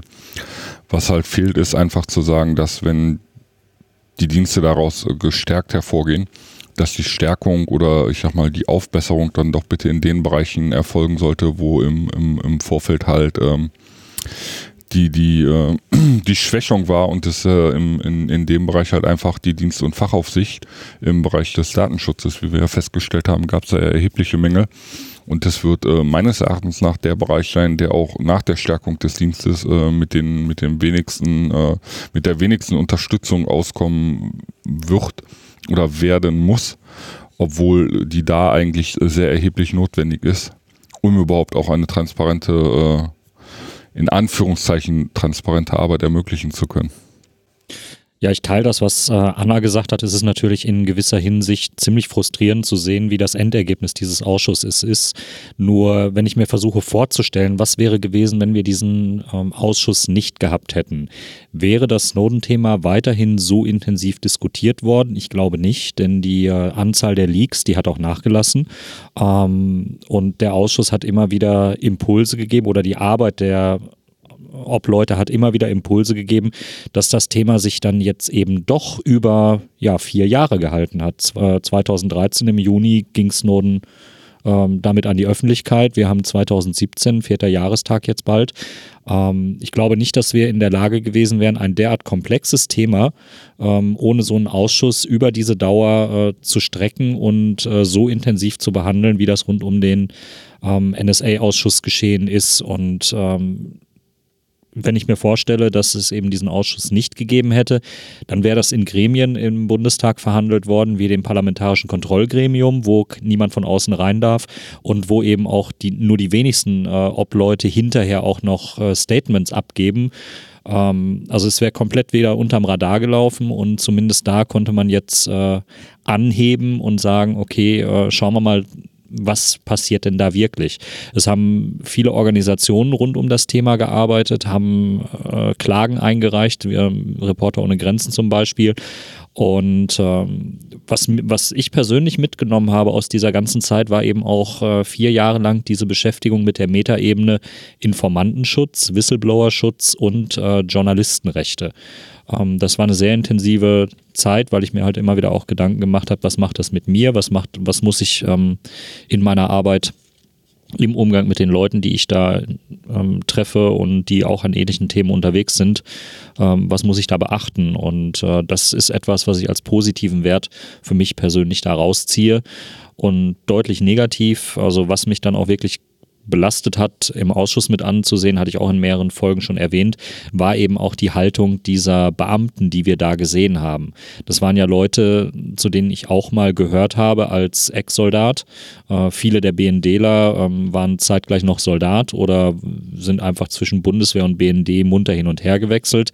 Man könnte auch sagen, es sind äh, Staatsbeamte und wie mit welchen Scheuklappen diese Menschen unterwegs gewesen sind. Und Scheuklappen insbesondere in Bezug auf das Grundgesetz, was äh, die, die Freiheitsrechte angeht, was äh, den Eingriff in Persönlichkeitsrechte angeht. Das fand ich schon äh, sehr, sehr beunruhigend und ähm, ich hätte mir gewünscht, dass es wirklich Leute gibt, die sich dann auch im Laufe dieser letzten vier Jahre mal von ihrem Dienst distanzieren und sagen, hätte ich mir so nicht vorstellen können, hätte ich so nicht gewollt, kann ich so nicht unterstützen und äh, ich weiß, das ist dann auch jedes Mal eine existenzielle äh, Bedrohung, die damit einhergeht. Ähm, aber das ist ja auch wirklich komplett ausgeblieben, dass es jetzt einen ja wesentlichen Ex-BNDler gäbe, der sagt, er hat mit der Praxis, die da stattgefunden hat, äh, Probleme und äh, sieht das als nicht rechtsstaatlich an und ähm, sieht da eben auch Grundrechte gefährdet das ist für mich so ein Ding, wo ich mir denke, das hätte doch mal stattfinden können in den letzten vier Jahren. Und dass das aus den Reihen der deutschen Beamten so nicht kommt, äh, finde ich schon ein ziemliches Armutszeugnis. Ähm, ja, dann schließe ich jetzt an Daniel an und ehrlich gesagt bin ich verwundert, dass Daniel ähm, äh, über ein Thema nicht spricht, nämlich über den Drohnenkrieg. Ähm, das äh, wollte ich jetzt nämlich dann nennen. Ähm, es gibt ja im Ausschuss ja sozusagen verschiedene große Themen. Sozusagen generell wurde immer geguckt, was, welche Leitung wurde überwacht und wie wurde überwacht. Und dann gab es diese Frage, wie werden, ähm, wie werden äh, Flüchtlinge und generell Zuwanderer, die irgendwie von, vom Bundesamt für Migration und Flüchtlinge, wie werden die denn irgendwie ausgefragt und so. Aber ich finde dieses Thema Drohnenkrieg, was übrigens sehr oft von, von Daniel kam und was ich, glaube ich, ursprünglich, so wie ich es in Erinnerung habe, auch nie so richtig mit dieser Überwachung erstmal verbunden habe, weil ich diese Verbindung erstmal nicht gesehen habe. Ähm, das hat ja ähm, Daniel oft im Podcast aufge, äh, eingebracht und ich glaube, es gab auch die eine oder andere Situation, wo ich dachte, auch jetzt kommt er wieder mit seinem Drohnenkrieg, so ein bisschen in die Richtung. Aber ich muss sagen, dass das für mich ähm, doch jetzt ein ziemlich wichtiges Thema ist und ähm, weil es einfach auch in diesem Ausschuss so verschiedene Komplexe verbindet und einfach ähm, es zeigt sozusagen, dass eben oder was für Konsequenzen diese Arbeit ähm, des Bundesnachrichtendienstes zum Beispiel haben kann. Also wenn der BND, wenn BND-Mitarbeiter ähm, hier in Deutschland zum Beispiel Flüchtlinge befragen über mögliche Telefonnummern von Verdächtigen oder von irgendwelchen vermeintlichen ähm, Terroristen oder irgendwelche, nach irgendwelchen Gebäuden fragt und so weiter, dass das dann wiederum, wenn, das, wenn diese Daten weitergegeben werden an amerikanische oder andere Geheimdienste, dass das halt im Endeffekt wirklich dazu führen kann, dass Menschen ähm, ohne Gerichtsprozess ähm, letztlich hingerichtet werden mit äh, Drohnen. Und das finde ich, ähm, ist, so, ist so ein Ding, das für mich auf jeden Fall, äh, glaube ich, lange in Erinnerung bleiben wird. Und auch wenn es ähm, letztlich auch für unser Leben sozusagen für die meisten Menschen keine, letztlich keinen direkten Bezug gibt, weil es ist natürlich irgendwie weit weg, aber eben, man muss sich das, glaube ich, bewusst machen, was ähm, damit, ähm, ja, wie, wie Deutschland damit drin steckt. Und Daniel hebt jetzt schon den Arm. Ich kann mir vorstellen, dass er auch nochmal vielleicht so auf die, ähm, zum Beispiel auf Rammstein, auf die Rolle von Rammstein eingehen möchte. Also Rammstein, ähm, diese amerikanische Militärbasis, der Militärflughafen in Deutschland, ähm, wo ja mittlerweile auch die Bundesregierung zugibt, zu wissen, dass darüber, dass es sozusagen eine Relaisstation ist, dass Daten für Drohnenflüge darüber geleitet werden. Und ähm, ja, dass Deutschland da einfach mit drin steckt. Naja, wir haben einmal einerseits diese Freiheitsrechte oder diese Menschenrechtsaspekte, die wir diskutieren, wo dann in die Privatsphäre eingegriffen wird, wo das Fernmeldegeheimnis zerstört wird. Das ist schon äh, so diese, ja, diese, Europä diese europäische Sichtweise darauf. Aber wir dürfen halt auch über den, die Dauer des Ausschusses nicht aus den Augen verlieren, dass eben dieser Anteil mit den Drohnen, dass es da konkret um Menschenleben geht, die in, ähm, in Krisen- und Kriegsgebieten ähm, ja, genommen worden sind, äh, wo Menschen angegriffen worden sind. Und das ist auch ein Thema, was äh, in den nächsten Jahren uns weiter betreffen wird. Im Mai kommt National Bird. Wir hatten eine Sonderfolge auch über die, über die Drohnen, beziehungsweise über auch den äh, Film, der schon eine Preview hatte an mehreren Ecken hier in Berlin und auch auf dem äh, Chaos Communication Congress. Ähm, das Thema National oder das Thema Drohnen und wie es in National Bird geschrieben, äh, beschrieben wird, das sollte uns in den nächsten Jahren auch interessieren und nicht loslassen, weil es eben nicht gesagt ist, dass es immer nur Drohnen sind, die fernab von unseren Ländern eingesetzt werden. Diese Technik ist anfällig und äh, eine gehackte Drohne kann dann auch irgendwann in anderen Gebieten dieser Welt zum Einsatz kommen und kann uns dann sehr schnell sehr direkt betreffen. Ganz zu schweigen von all den anderen Einsatzmöglichkeiten, die Drohnen im Rahmen von Überwachung äh, noch haben können. Ähm, also, dass, dass ich das heute nicht so angesprochen habe, ja, ich habe in die Richtung heute noch nicht so gedacht. Ähm, gehört aber auch ganz wichtig in die, auf die To-Do-Liste für all das, was jetzt nach dem Ausschuss kommt kommt. Und äh, vielleicht ist bei all diesem Pessimismus, dass wir sagen, ja, wir haben jetzt nicht so diese wesentlichen Effekte am Ende des Ausschusses, vielleicht sehen wir die alle noch gar nicht. Vielleicht ist das das, was jetzt nach dem Ausschuss kommt, was sich entwickelt an Debatte und äh, was eben dann von den Leuten gemacht wird, die äh, mit diesem Ausschussergebnis dann auch unzufrieden sind und wo dann eben genug Öffentlichkeit da war und genug aufgerührt wurde, dass eben da jetzt auch eine kritische Öffentlichkeit äh, weiterhin besteht. Ich habe ja schon mal ein Fazit gezogen. Ähm, ich habe auf Netzpolitik irgendwie nach Merkel-Anhörung gerantet. Drei Jahre Ausschuss, Aufklärung bleibt Wunschdenken, die Überwachung geht weiter. Wo ich irgendwie nochmal eingeordnet habe. Also, wir haben total viel gelernt. Ich habe total viel gelernt äh, und wir haben versucht, möglichst viel davon mit unserer Community und auch darüber hinaus mitzuteilen von dem, was wir da gelernt haben, war individuell auf alle Fälle spannend. Wir haben, waren vorher schon im Bundestag und haben vorher schon E-Mails verschlüsselt und haben vorher auch schon Anhörungen live protokolliert, aber so ein Untersuchungsausschuss über drei Jahre, der nochmal anders aufgebaut ist als irgend so eine Sachverständigenanhörung in einem Gesetzgebungsprozess, das war nochmal was ganz eigenes, das war schon sehr erkenntnisreich. Wir haben ja die Debatte auch so ein bisschen mit geprägt, irgendwie der Kopf hinter mir und Landesverrat und irgendwie den BFDE-Prüfbericht, wo irgendwie drin steht, schwarz auf weiß, der BND bricht allein in Bad Aidling dutzendfach Recht und Gesetz. Aber mein Fazit war, was hat denn das eigentlich gebracht? Wir haben jetzt ein BND-Gesetz, was wirklich all das legalisiert, was damals illegal war oder zumindest an der Grenze des Rechts. Jeder große Geheimdienstskandal geht zugunsten der Geheimdienste aus. Und das ist krass, dass das einfach so hingenommen wird. Die Debatte ist durch. Das interessiert auch unseren Podcast-Hörern und den Netzpolitik-Org-Lesern und den Kongressbesuchern niemand mehr. Das wird kein Wahlkampfthema. Frag mal unten am einer Tram, was die noch von Thema Geheimdienstüberwachung halten. Die werden ja einfach vom Anis Amri erzählen. Genau. Aber wir haben halt echt durch Snowden gelernt, die Geheimdienste nehmen nicht gezielt. Erstens überwachen die nicht nur Terroristen, sondern da geht es auch um politische Spionage. Schäuble will beim G7-Finanzministertreffen oder beim G20-Finanzministertreffen wissen, was die Chinesen Finanzminister denken. Und es geht um Nationalstaaten, die egoistisch ihre Interessen auf Weltbühne durchboxen. Und da geht es ja wirklich um Interessen und nicht nur um angebliche Sicherheit, was auch ein Teil ist, aber eben bei weitem nicht nur. Und das ist die Lebenslüge, mit der uns das verkauft wird, dass es angeblich nur gegen die Terroristen geht. Und Terroristen ist ja auch jeder Typ, der in Afghanistan eine Roadside-Bomb baut, äh, die es auch vielleicht auch nicht gäbe, wenn die Bundeswehr dort nicht wäre. Also das ist ein Kreislauf, der sich selber bestätigt. Was überhaupt nicht wirklich zur Sprache kam, also zwei Sachverständigen in dem Ausschuss, war die, waren die Five Eyes, war das, was Snowden erzählt hat. Das GCHQ aus Großbritannien hat die fucking belgische Telekom gehackt. Es, äh, es geht unter, interessiert heute keinen mehr. Das war eine belgische Telekom, ne? noch nicht mal Afghanistan, wo man auch drüber äh, denken, äh, reden könnte, wäre das vielleicht legitim in einem Land, wo man Soldaten im Krieg hat oder so.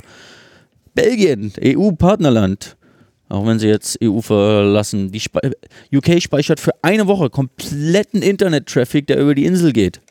Was so ziemlich jeder Traffic geht, der von Europa in die Staaten geht. Interessiert heute keine Sau mehr. Das wurde legalisiert dort mit deren ähm, IP-Bill, nicht IP-Bill, der jetzt IP Act ist, Investigative, äh, Investigatory Powers Act. Von den USA ganz zu schweigen. Damals, als Snowden rauskam, wurde das Data Center in Utah erst gebaut. Jetzt hat fucking Trump diese NSA. Und es hat sich nichts geändert. Und das waren nur die Five Eyes von den angeblich zivilisierten, demokratischen westlichen Staaten. Schon vorher war klar, dass manche Staaten wahrscheinlich nah dran kommen, irgendwie China, Russland, Israel, so die üblichen Verdächtigen, die gut finanziert sind. Aber mit Snowden als Blueprint haben wir ja sogar beim BND gesehen, krass, das können die, das müssen wir auch können, sonst gehen wir im egoistischen Spiel der nationalistischen Interesse in der Welt unter. Das haben die Dienste weltweit als Blaupause genommen, siehe auch der BND, der ja irgendwie nicht nur rechtlich mehr darf, der 300 Millionen für eine strategische Initiative Technik bekommt, der ein Drittel mehr Kohle bekommt als zu Snowden-Zeiten, der tausende neue Mitarbeiter bekommt. Das wird ausgebaut statt eingeschränkt. Und, da, und der, der BND, was wir untersucht haben, was wir rausgefunden haben, ist krass. Die haben das jedes Gremium, was für seine Kontrolle da war, verarscht die haben die offen angelogen. Die haben Gesetze nicht nur gebogen, sondern gebrochen. Die werden von der G10-Kommission verklagt. Und dann haben sie, nachdem sie einmal komplett im Ausschuss saßen und gesagt haben, ja, war damals schief gelaufen, aber ich bin nicht schuld, sondern das System hat irgendwie versagt und ja, mit dem neuen Gesetz wird das alles in Ordnung kommen, nämlich das ist dann jetzt legal und nicht mehr Graubereich. Dann schreibt der Spiegel am Wochenende, der BND hat Europol und Interpol abgehört. Und das PKGR sagt, ja, schönen Dank, dass wir daraus aus der, wieder aus der Zeitung erfahren. Jetzt, drei, vier Jahre nach Snowden, äh, nach dem Ausschuss, nachdem wir all das gelernt haben. Und da muss man sich doch echt fragen, das ist ja schön, dass wir jetzt wissen, dass man den Abgeordneten auch ein Mikro unter die Nase halten kann. Aber was ist die politische Konsequenz des Ganzen? Und so, ich bin ein bisschen Berufspessimist, irgendwie so Gesetzesvorhaben kritisieren ist ähm, ja, relativ große Kunst bei Netzpolitik.org. Äh, leider wird nicht auf uns so viel gehört, was wir so an Ideen haben. Aber wer nochmal ausführlicher mich ranten äh, hören will, ich glaube, das haben wir bei dem Kongress-Talk getan. Habe ich dann irgendwie einen Blogbeitrag bei uns gemacht und drüben bei LNP und habe schon wieder zu, zu viel Zeit genommen. Vielleicht hat ja irgendjemand noch was leicht Aufmunterndes. Nee, aber was, was Ergänzendes, weil du hast jetzt nur den äh, BND und die Auslandsdienste genannt. Das Bundesamt für Verfassungsschutz baut ja auch parallel noch aus. Die Beteiligung in der ganzen Geschichte war ja auch in äh, Sitzungen immer ein Thema. Ähm, zwischendurch klang an, dass der deutsche Inlandsgeheimdienst auch in einem äh, Militärgefängnis in Afghanistan äh, gewesen wäre und abgehört hätte, beziehungsweise oder äh, Vernehmungen von äh, Gefangenen wohl gemacht hätte. Ganz zu schweigen davon, dass dieser Inlandsgeheimdienst jetzt auch die gleichen Mittel einsetzt, wie eben äh, die äh, NSA, nämlich das Programm X-Keyscore, in welchem Umfang auch immer, das ist nicht immer so ganz klar. Ähm, aber auch da hat sich aus dieser Affäre, die irgendwie so Auslandsüberwachung äh, eigentlich betreffen sollte, ähm, ganz klar viel ergeben, was eben uns im Inland in den nächsten Jahren auch Probleme machen wird. Und das mit Heißkisten äh, vorne dran wie Herrn Maaßen. Ähm, der sich zu abstrusen Äußerungen im äh, Ausschuss hat hinreißen lassen, der auch ansonsten äh, immer wieder negativ punktet und auffällt. Ähm, Stichwort Landesverrat und was da aus der Richtung alles gelaufen ist. Und dass eben genau dieselben Köpfe, die den Mist in den letzten Jahren verbrochen haben, weiterhin auch in diesem Bereich agieren können. Ähm, und allenfalls durch äh, genehme Personen ersetzt werden, die äh, Herrn Schäuble dann besonders gut passen, ähm, weil sie vom Thema keine Ahnung haben oder in seinem Sinne verwalten, ähm, das, das nagt auch. Und äh, da nicht jedes Mal in voller Gänze drüber abzukotzen, ist bei mir mittlerweile auch äh, ein gewisses Maß an Selbstschutz, äh, um da nicht nur noch wütend rauszugehen. Und äh, ich verstehe den, den Rant von André, verstehe ich voll. Ich unterschreibe da auch jedes einzelne Ding und äh, das, wir dürfen jetzt hier auch alle nicht äh, den Kopf in den Sand stecken und sagen, äh, gut, wir sind an dem Punkt, das ist jetzt gerade ein bisschen enttäuschend. Nee, die Kritik muss weitergehen und die muss härter werden und Hauptsache es tut sich in dem Bereich was und es gibt Leute, die darauf schauen. Ich war vor der Sendung im Bundestag. Die CDU-CSU-Bundestagsfraktion hatte einen Tag der inneren Sicherheit veranstaltet mit irgendwie Innenminister und Verfassungsschutzchef und Generalbundesanwalt und äh, Bundeskanzlerin, habe dort Jonas getroffen ähm, und da wurde gesagt, die Union hat viel geschafft. Zum Beispiel gibt es die größte Aufrüstung der Sicherheitsbehörden in der ganzen Geschichte der Bundesrepublik. Wir haben mehr Ressourcen, mehr Geld, mehr Befugnisse, mehr Leute.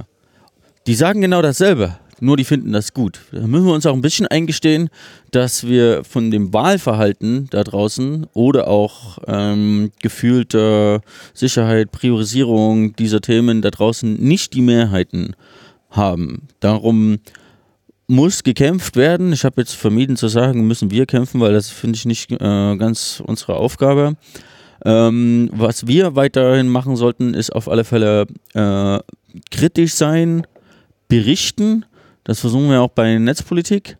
Ähm, überhaupt nicht müde zu werden, aufzuklären. Ähm, Dinge rauszufinden, die nicht vorher schon in der Zeitung standen. Das hat die Debatte auch öfters beeinflusst. Wenn kommt, es gibt heute eine PKG-Ersetzung, weil der Spiegel am äh, Wochenende was geschrieben hat.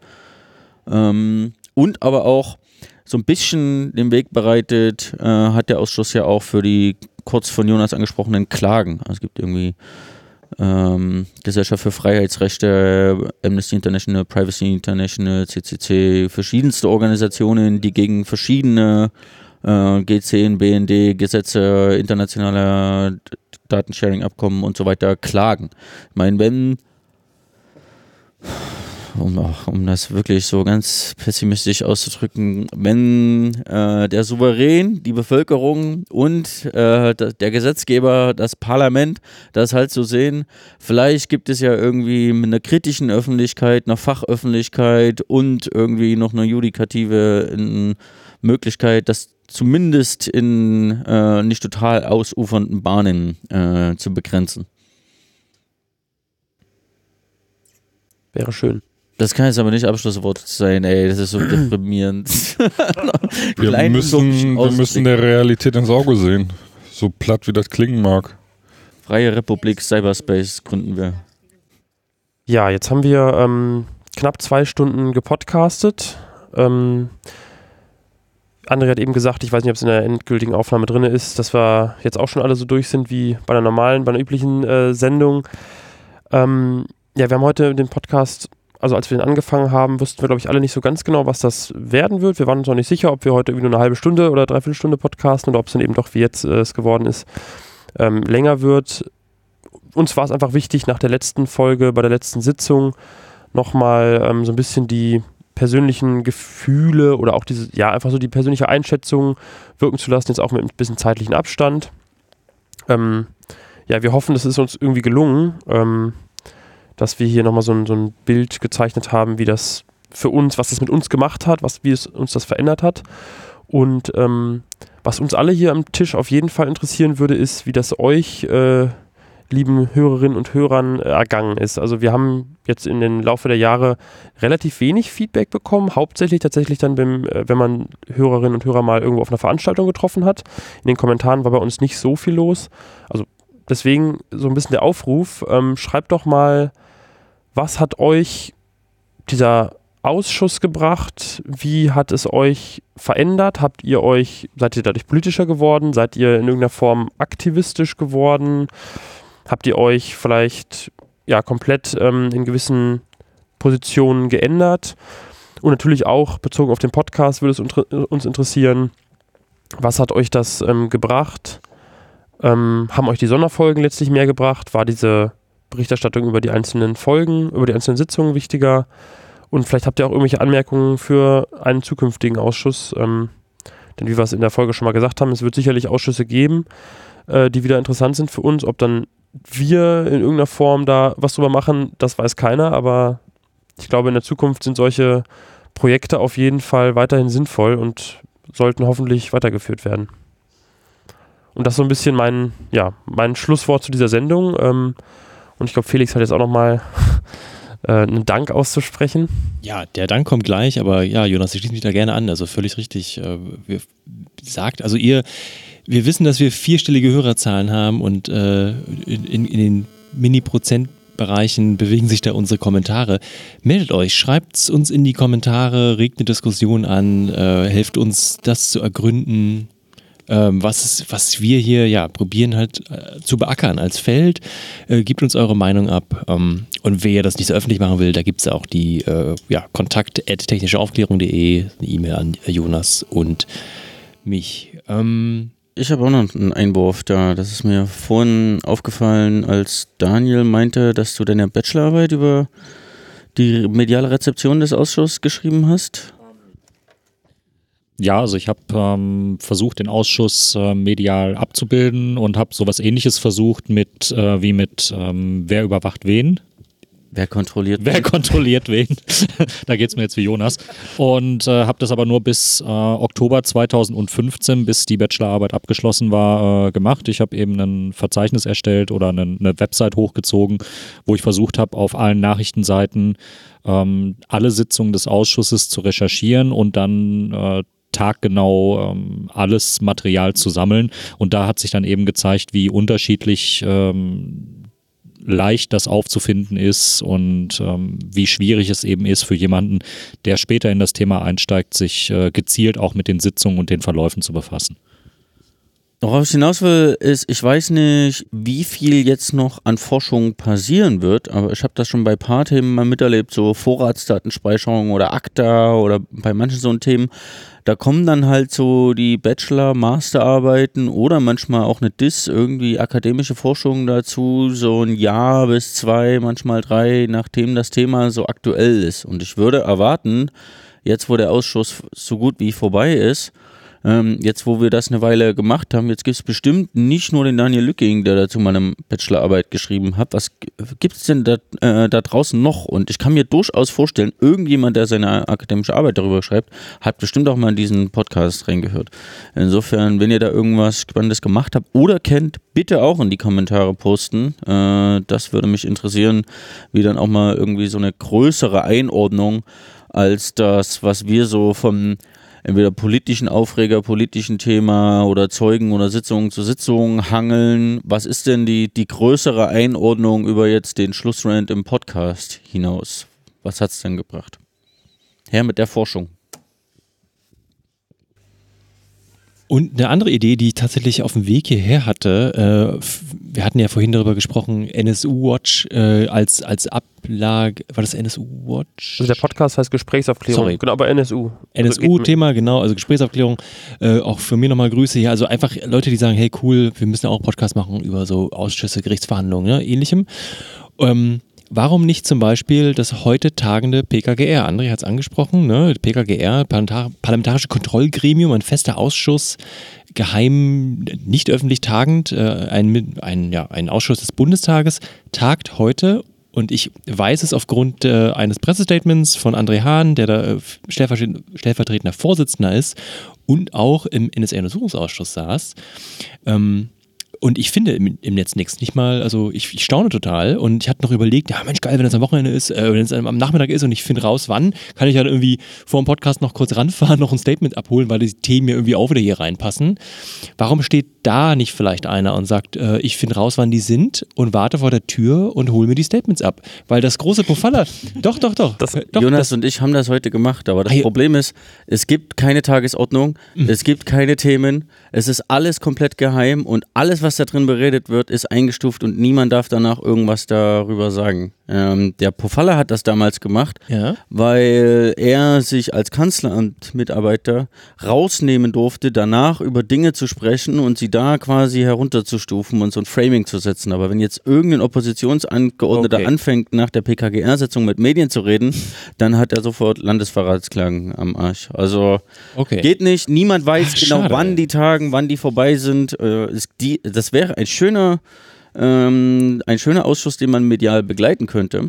Es gibt ja auch eine Neuigkeit, die haben wir irgendwie vor zwei Wochen auf Netzpolitik verblockt, in der Reform des Kontrollgremiumsgesetzes, die mit dem BND-Gesetz kam, Genau. steht drin, dass jährlich die Chefs der Geheimdienste einmal öffentlich angehört werden im PKGR. Äh, so in den USA gibt es das dauerhaft, dass sie da hinkommen. Da kam ja auch das äh, berühmte James Clapper-Zitat, äh, sammeln sie Daten von Millionen Amerikanern? Nein. Not wittingly. Not wittingly, genau. Das war so die, was hat er dann später gesagt, als er Lüge enttarnt war, die am wenigsten unwahre Lüge oder so ähnlich. Jedenfalls, ähm, irgendeine Art öffentliche Befragung wird es auch geben ah, im PKGR, aber die GroKo hat sich zum, hat sich als Idee gesetzt, leider erst nach der Bundestagswahl, sonst könnte das Thema ja irgendwie im Wahlkampf nochmal aufkommen oder so. Aber mit dem PKGR, so schön es wäre, so sehr es mich interessieren würde, das eignet sich leider nicht für eine ähm, Podcast-Reihe. Schade. Ich wusste nicht, dass die anderen auch nichts sagen dürfen. Mist. Ist alles e- ganz streng eingestuft. Die Sicherheit, wissen schon. Aber der Grundpunkt von dir, der ist ja, der war jetzt auch nicht aufs PKGR bezogen, sondern so generell, ne? Ja, also wenn es da nochmal was gibt in der Richtung. Oder halt auch mein, auf, auf Landesparlamentsebene. Es muss ja nicht immer gleich der, der Bundestagsausschuss sein. Äh, so wie es halt auch, wenn man sich das Thema NSU anguckt, halt in, auf diversen Landesebenen was gibt, plus die Gerichtsverfahren. Ne? Also da kann man einfach sich toll engagieren und toll äh, medial was abdecken. Und ich, da gibt es einfach eine Hörerschaft. Also äh, ja, weil ist einfach ein anderer Blickwinkel. Okay, dann wäre es das auch von meiner Seite. Ich blicke nochmal ein letztes Mal in die Runde. Ähm, ja, dann bleibt mir an dieser Stelle nur noch den Spendern und den Unterstützern zu danken. Das ist natürlich auch, ich, dafür freuen wir uns sehr. Ne? Wir haben ja jetzt nicht wahnsinnig viel gepodcastet seit ähm, dem Auftritt der Bundeskanzlerin im Februar. Und äh, dennoch, ja, möchte ich mich besonders bedanken bei Dirk, dann nochmal Dirk, Roland, Janif, Anna, Peter, Jan-Hendrik, Eberhard, Thomas, nochmal der Jan, die Katrin, der Peter und der Ben. Ja, euch recht schönen Dank, dass ihr dieses Projekt unterstützt und ich hoffe, ihr bleibt uns treu, bis wirklich auch der Abschlussbericht veröffentlicht ist. Jonas. Und auch danke den Leuten, die per Flatter spenden. Sind zwar, glaube ich, nicht mehr so viele, aber auch denen vielen Dank. Super, in diesem Sinn, ja, danke auch an die Runde, dass ihr heute die Zeit gefunden habt, hier mit uns zu sitzen. Und danke an alle Hörer, die uns hier die Treue gehalten haben. Äh, ja, stay tuned. Es war nicht die letzte Folge. In diesem Sinne, auf Wiederhören. Tschüssi. Tschüss. krass. Geil, jetzt sind wir endlich so durch wie nach einer Sitzung. ja, Genau.